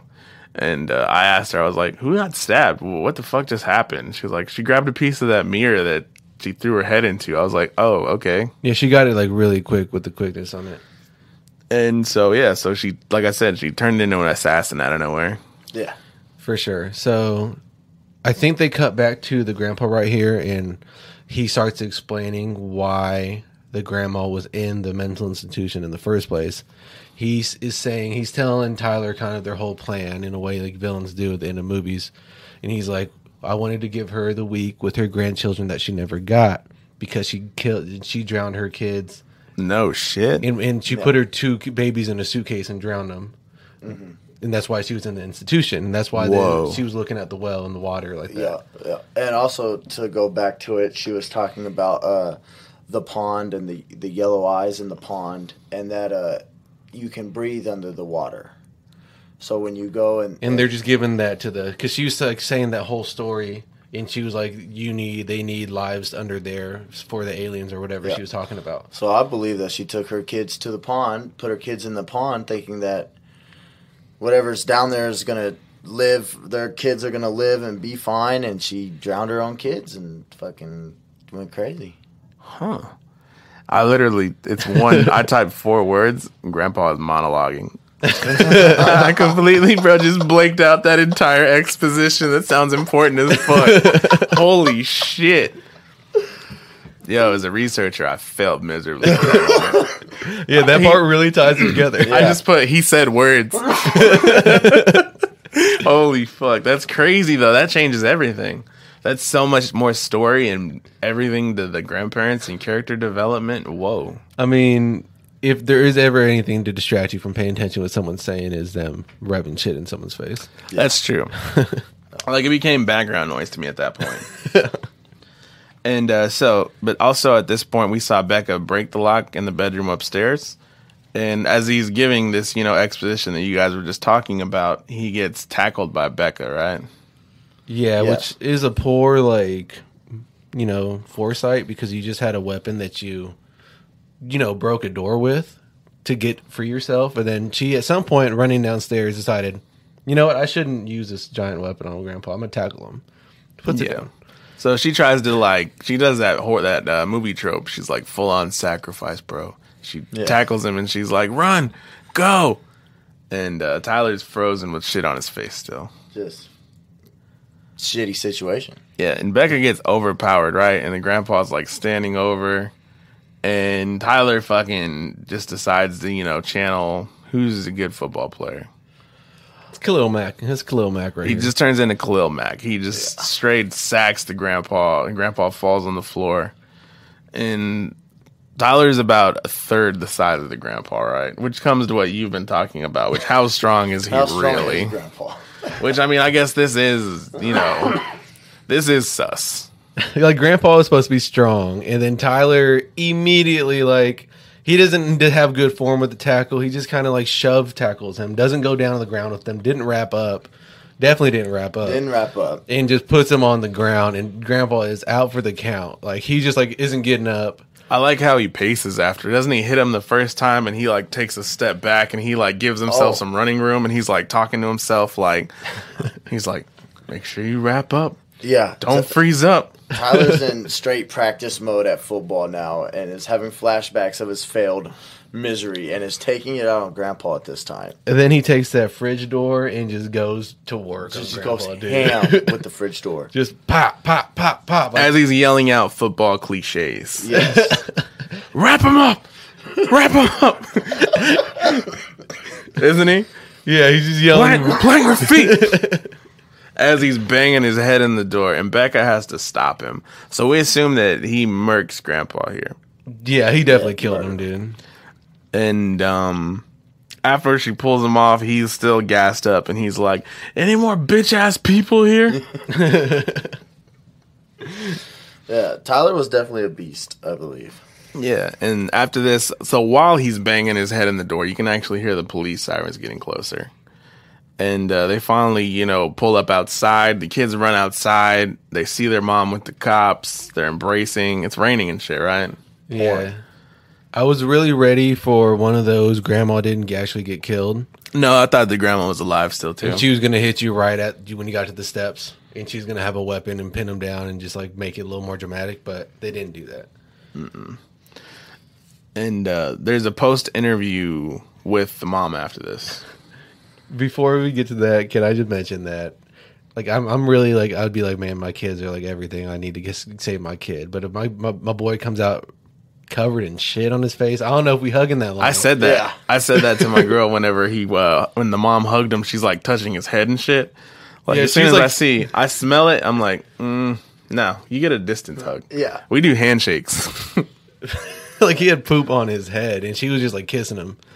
I was like, no, no, no, no, no, no. What about the police always being fashionably late? So late. Like they waited for mom to get there and ride and rolled together. Uh, what's going on there? It took like from the time when the mom called first, it was daytime, It was like morning, maybe. It's probably like 11 a.m. And the cops show up at like seven. Like 17 hours later. Well, I mean, they do live on like a ranch. Oh man, it's a poor response. It'd probably be far from a police station, I would assume. Because, like, think about it, like Wyandotte County Sheriff's Department compared to like the Legends, like it'd take a minute to get out there. like 15 minutes. Ideally, and that's you know responding. Imagine you get that phone call, "Hey, my kids are at a farmhouse with two strangers." Like, there's not a lot of details that we have that they don't. Oh, it's like these It's like a wellness check. it's not a wellness check, dude. You gotta be like, my kids got kidnapped by two old people that I don't know. You gotta go grab them. Mm-hmm. I'm I'm pissed if I'm like she's not trying hard enough to get people there. And I'm suing the police department. I'm calling the fire department. the police don't pick up. I'm calling anybody there. National Guard. Bro, I'm calling the Wingstop that's down the street. I'm like, hey, dude, my kid's got kidnapped. You gotta help him. Like, Uh, someone's yeah, gonna Jimmy be out there. John's. Jimmy John's be there, super speedy fast. orders order him a sandwich. He's like, oh, there's someone hanging from the back door. Like, we should probably Right. call the cops. You know, I'm I'm starting to think that that lady, because she was at the psychic ward, she was a patient there. Yeah, So I'm starting to think that when she went there to check on the grandparents, the grandparents weren't there. She went back to the psych ward to see maybe if the grandparents might be there, and that's when they're like, "Hey, these two people escaped," and she's like, "Oh shit, they're at their house," and that's when she goes back. She I don't think twice, she right? knew. Did I don't think she knew because she mentioned the first time all the craziness going down at the psych ward. So I think that she was aware that something had gone down, but I just think that. I think she pulls up and she's like, I don't know who these two people are. What are you doing here? But I think she also probably knew who they were from being at the psych ward. You think so? Yeah, so she's like, "You guys, what are you doing here? Like, you guys can't be here." You guys need to go back, and they're like, "I can't let this." And yeah, this is I all think is that. this is all speculation. We don't know any about this part. Yeah, and also I'm mad at the cops for or whoever's in charge of the psych ward. Like, you have to know this dude's capable of murder. You have to know that they are close with these old people because they counsel them. They talk all the time. They had pictures. Remember a picture together they Yeah. found in the basement, And now they're not there. and they disappear. And then all of a sudden, those two people stop showing up to volunteer. Come on, You got to do some detective work, dog. Yeah. Come on. You think, you know, it would be cool if the movie had done like some foreshadowing with that part, like maybe some news bulletins or something in the paper or some type of posted sign about escaped inmates. But if they did that, that'd give it away. Yeah, That'd have been a dead that's ringer. true. So they couldn't like, you know, put that out there. yeah, the twist couldn't have happened. The if they kids put still would have like that. stayed and tried to make it work. Yeah. But I think us at the audience would have seen it. But That's no. crazy. So there's the post interview with the mom. And uh, so we get, you know, the big secret is that she got into an argument with her parents. She slapped her mom. Her dad slapped her. And that's it. She left. Typical white person thing. Right. Once your parents hit you, you run away because they don't love you no more. But then again, that is kind of a big deal for you to hit your mom. Yeah, I'd be. I mean, I'm a man, obviously, so hitting your mom is like as a man is very different. But like, if you punch your mom, yeah, you probably don't want to go back home and just face the music. Yeah. That'd definitely be uncomfortable. I was I was really let down. I think that was the biggest disappointment in the movie was the big reveal of the secret. I think that was part of the. So I really wanted the movie to end right after that because it's kind of like a really morbid, like good way to end it. It was like, oh, this didn't have to happen. All I needed to do was just kind of own up and tell you guys this, and none of this would have happened. So I really, really hope that it was just cut to black right there. But then, obviously, we didn't and got. we got the post credit scene where uh, the credits are rolling and it's a little title card and it says like my brother insisted that I include this in the end of the movie. And it's uh, her brother doing a rap. And she's Becca's in the background looking in the mirror, brushing her hair or some shit. So another callback to that. And the brother's rap is pretty much about what they went through. And uh, one of the bars, I read some of his bars. He's like, he said, I got a diaper shoved into my face for half an hour. I used two whole dive bars to wash my face. Just goofy shit like that. But that's how the movie ends, and that's the visit. So, overall, what do you guys think? How do you guys like it? Uh, I like I liked it. Uh, I liked it. It was good. It had good plots through it, and it, it played through, and it keeps you guessing. You know, you're on the edge of your seat, wondering for so long. You know what's really going on, what's happening, and then the the twist to it. I mean, I mean, it had me. It had me. I thought it was possession the whole way, and it threw me for a loop right at the end. So I, I like when movies do that, because I like to. When I'm watching the movie, I like to go ahead and be like, "Oh, this is happening. This is what happened, and this is why it happened and stuff." And then for that just to come around and twist plot like that, it really left me on laid back. Like what? Mm-hmm. See, for me, I thought that it was an awesome concept that was just like it's like kind of like leaves you like wishing that someone else got their hands on it with a bigger budget because I think that this was like a super cool concept, very original, and it could have been like awesomely done, but it was just kind of piecemealed together. They tried to make things a little too deep that weren't so deep, and it really kind of made me feel disappointed that this movie wasn't better because I really liked the concept and the twist could have been like just earth shattering, I think, in different hands. Do you think uh, the style that it was made, found footage, was good for this movie, or do you think it needed to be like just a regular film? Yeah, I think the the found footage when you do something like that, you like it's like turn it's like you're playing Madden. Like you're not playing on all pro anymore. You turn it up to all Madden. Like you're trying to do the shit on a higher degree of difficulty and that can just bite you in the ass when you're trying to make a movie, I think. Mm-hmm. I feel like you do found footage if you want to try to pretty much get away. It's a little bit. I'm not gonna lie. It's lazy. Let's call it what it is, right? Because you know, you know, you want to be able. You can because any problems with it, you can go like, oh, it's supposed to be. It's supposed to look amateur. It's just being authentic. Uh-huh. So that's kind of what that is. Um, I don't know, man. I I like this movie. I always liked it. I always have this theory that the key to a good movie for me is dependent on the strength of your villain and the strength of your protagonist. And for this one, I can't decide. How do you guys feel about them individually? How are the grandparents and the kids? Did you like them as characters? Did you feel they were strong characters or I really liked the kids. I liked the background that they gave them, and I really liked the actors. Like I'm, I'm surprised that with those neither of those little kids have been popping up in like you know Stranger Things or other movies like that that have given them a better role because I thought they're super charismatic and fun to be around. The girl was in a fire movie? I'll recommend you after this. Oh, for real? So yeah, so I really liked their energy and they were fun to be around. The grandparents, I thought, like I said it from the get, I thought they could have been replaced with someone better, and I thought that like their whole motivation scheme didn't really make sense in a in that grand of a way that they're just gonna kill these two people and then pretend to be their these kids' grandparents so they can just have one week of the grandma being happy. So it seemed kind of like a soft reason. Yeah, stretch. I think uh, the kids were great. Uh, the gra- grandma role was I liked grandma in there. Grandma was fucking terrifying. Um, yeah, grandpa could have been you know a, little different. You know, I would have liked a couragely, couragely, cowardly dog grandpa in there. You know? You know, fucking like Willy Wonka grandpa. yeah, um, yeah, I liked it though. It was good. I, I, and uh, horror movies now I seem like are kind of whack, and I don't really like them because they're so predictable. But this one was good. Definitely leaves an impression. Yeah. Yeah. Uh, for me, I like the kids. Like I'm kind of wrestling in my head, like whether or not I like them or not, and I, yeah, I do. They were funny. They the dramatic parts they sold to me, and for me, I like the grandparents. I like the grandparents because, like you said, they could have gotten better actors, maybe slightly more known actors, but that would have messed up the believability because you want to believe that these are just two randos that walked out of a fucking psych ward, and that's what we got pretty much. That's true. That's true. So, I mean, I think it kind of adds credence to what the director was going for in the sense of these just look like everyday normal people. They're not supposed to be, you know, polished.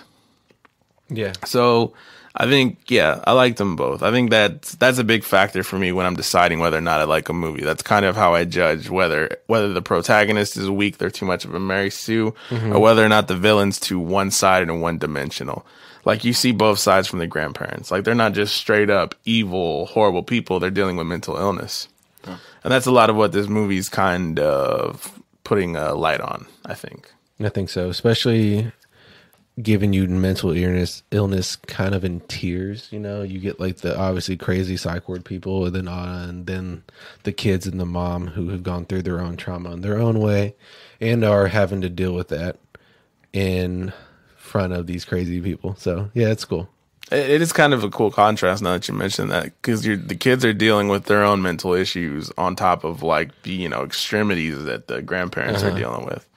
You know, the, the little boy, not the little boy, the brother, you know, dealing with the whole uh, not dealing with his dad issue. The daughter with not being able to look in the mirrors. So I mean, I think that's cool how they kind of like uh, shadow each other a little bit. Yeah, definitely. Um, but so I don't know, man. Like, how scary do you think it was? I thought it was pretty scary, but like I said, that's specific to me. Um, I guess if you had to scale it, I would say it's on like the higher end, seven or eight, because it had a lot of scenes that they had a good mix of jump scares, horror images of like the grandpa like holding the shotgun to his mouth. It's just like you know, like that's just like something like you just like kind of see when you like close your eyes when you're scared. It was one of those things. So they had a good mix of that and just completely built up like some horror movies do this really badly is like the dialogue tension and just like the knowing of like something is wrong without like playing like overly doing the music and just like just knowing like just because of the what the characters are saying to each other and how they're saying it that something is just uneasy in the background and that really kind of sticks with you in a like a deeper way Yeah, I, I'd definitely give it a solid seven. I give it a seven on the scale. Um, just old people frighten me though. And then you're dealing with mental issues and dementia. And, yeah eh, eh, I give it a seven. It was one of the better ones that have came out. I think that um, it's impressive and it shows the strength of dir- the director in the sense that there's not a lot of graphicness in this movie. I mean, outside of the dude rubbing shit in the kid's face, there's not a lot of like stuff that makes you go like, Yeah. you know, it's not hostile, it's not saw. There's not blood and guts all over the place. They there really wasn't a lot, bro. It was pretty much just picking creepy imagery. Most of it to do with the grandmother like crawling and stuff and dealing with her uh sundowning.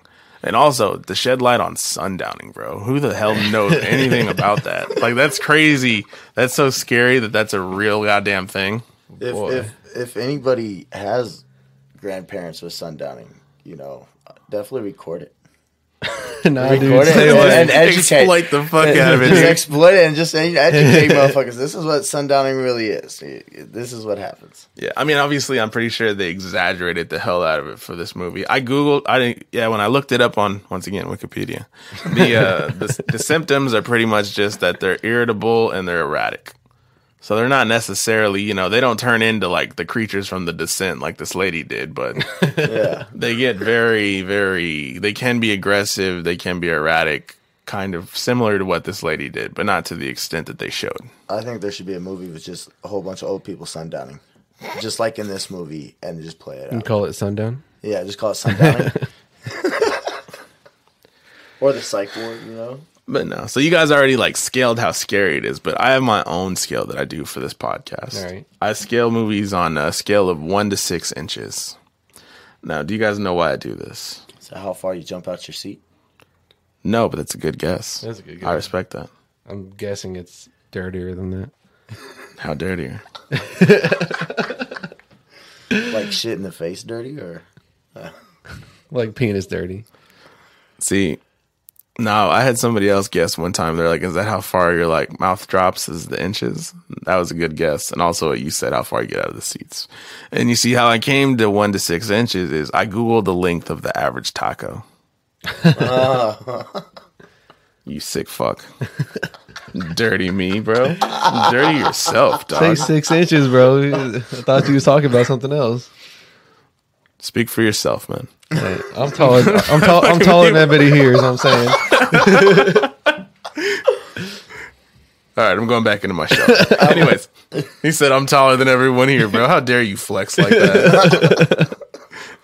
You're lucky the camera's off. I, know, wanna for get to real. the I would've- one to I would've six stood up. I was losing that battle. No, no, but so yeah, scale of one to six. What do you guys give it? The movie in general. Um, I give it a taco that has a bite and a half out of it. So I'm looking at four and a half inches. Ooh, all right. I see. I feel you. I think I'm sticking around four too. Four seems like a good amount of scary for this, um, because when you kind of scale it down from like the ten to the six, and you kind of got to make a little bit of concessions. I'll go with four. It's not a five to me. Yeah, because um, I feel like three means I'm indifferent to a movie. It means I'm not gonna rewatch it again, but I didn't hate it. And I think I'll go four with you guys because four, I did enjoy this movie. I would watch it again. And in my opinion, five means like nearly flawless, but there's one thing that stops it. Six is you have no complaints. Oh, definitely. So I feel like four is a good spot for this. I got a question for you. What movie have you? Would you rate a six? Six inches. Uh, I'm a big fan of like I love found footage movies. So for me, like the pinnacle of found footage is uh, this movie called VHS Two. Okay. Two. Yeah, Then I never heard of VHS. VHS is. Just, you guys know what those are, right? What? What? Is, break it down for the younger kids. What a VHS is besides uh, like a LOL or. We don't gotta do all that, bro. Nah, but it's uh, and it, you really are gonna have to do that at some point very soon. I'm pretty sure. Yeah. But no, so you guys have never heard of the VHS series? No. No. There's three of them, and what it is, it's anthology style uh, found footage supernatural films. Okay. I'm gonna check this out now. And uh, the first one is very much amateur, amateur, very guerrilla styled. I like it. I think it's dope. It has its shortcomings. But the second one I feel is, like I said, it's what I feel the pinnacle of what found footage movies are supposed to be. The production's a lot better. The stories are crazy as shit. I think there's like five short films. And like I said, they're all supernatural based found footage movies. Just different monsters, spirits, aliens, everything in them. Oh shit. Fire. VHS series. VHS. I got one on that fucking bookshelf. I'm gonna. Uh, I'm gonna uh, put that in notes real quick. Yeah, yeah. But anyway, so that's what I would call a six. Uh, what do you guys got? What are your favorites? What would you call like a six for you guys personally? Dude, I'm personally not like a huge, huge, huge horror movie film like fan. Like I'm not like someone who's diving into like the sequels of movies like Yeah. that. But I guess for me, like I'm, I guess the generic one is one movie I just love. I watch over and over is Get Out. Like oh, like that's one of my favorite like horror films. Maybe not so scary, but it just like kind of leaves you like with that like feeling of dread. It was kind of what I. So what I you like enjoy. movies that make you think. I like movies that make you think and movies that kind of leave you feeling like hopeless in a way after you watch it. You should uh, watch this movie on. Um, it's on something called Tubi. I think it's free. It's called Uh-huh. The Lodge. The Lodge.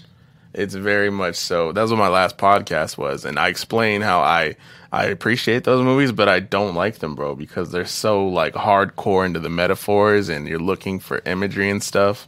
It's very frustrating to dissect those type of movies, but that's I think that's something you would like. Yeah, it's not necessarily like just like a popcorn, like where you just like get there and not pay attention, and run to the bathroom real quick. You gotta be definitely got to like be on your shit watching this motherfucker. present. Uh, more of a, a slasher. For my favorite movies would be anything Rob Zombie directed with uh, fucking Halloween. And just slasher movies where you're getting stabbed 28 times. So you like the effects and like the actual image Yeah. of horror. Um, but uh, another one is uh, 13 Ghosts really got to me for a very long time. Bro, everybody our age, that's like the movie they go to. People that don't traditionally like watch scary movies, even they're like, bro, you gotta do Thirteen Ghosts. Yeah, 13 Ghosts got me when I was younger. I, that movie got me. Everybody's always gassed up about that one. They always talk about the uh, the jackal character, the one with the cage on their face. Have you seen Thirteen Ghosts? Never seen it, man. Ah, bro, it's, I don't know if it holds up nowadays. That'd be fun. I haven't watched Yeah. it since I was a kid because it scared me so bad. Yeah, it was. Uh, I think like every generation kind of has like a movie that maybe isn't like an all timer, like it's not like on the Hall of Fame pantheon level, but then it's just one of those that it came out at the right time, so like we like all are super aware of that movie because I have heard of Thirteen Ghosts, I just never seen it. Mm-hmm. Um, it's up there with like The Ring and shit. Like The Ring is one of those movies that's very much so a time period movie. I feel like because Yeah. when TVs, the box TVs, and um, it just it fit for that time period. Yeah, The Ring was a Yeah. good one. The Ring was a good It may seem that because we used to have the TV that you had to like turn on the cable box and then turn on like the TV too. And be on static mode for a and second. to be on static, and every time you saw the static after seeing the ring, you're just like, man, nah. you turn this off. Uh, but nah, so I feel like I feel like we've done this movie justice today. I think so. Yeah, for sure. So we're gonna go ahead and wrap this up, guys. Usually, not usually, but the last couple episodes, I've had people on like plugging shit. you guys don't have anything, right? I don't got nothing to plug. Nothing to play, Plug. plug, like just a Do you, like. I had a dude that has a Twitch channel. One guy has his own YouTube channel. Oh, uh, uh, yeah, yeah. Actually, matter of fact, I'll give myself a shout out right here. Uh, I live stream. Uh, you can catch me out on Call of Duty or Madden. It's Chipotle Son, and it's uh, just spelled like Chipotle Son, but you capitalize the P O T because I'm a pothead, so it's Chipotle Son. And uh, you can it. catch me on Twitch and YouTube. Not really streaming much lately, but I will.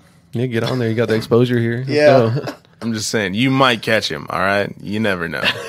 Just add him and see if he's on. Bro. Yeah. just add him and see if he's doing it yet.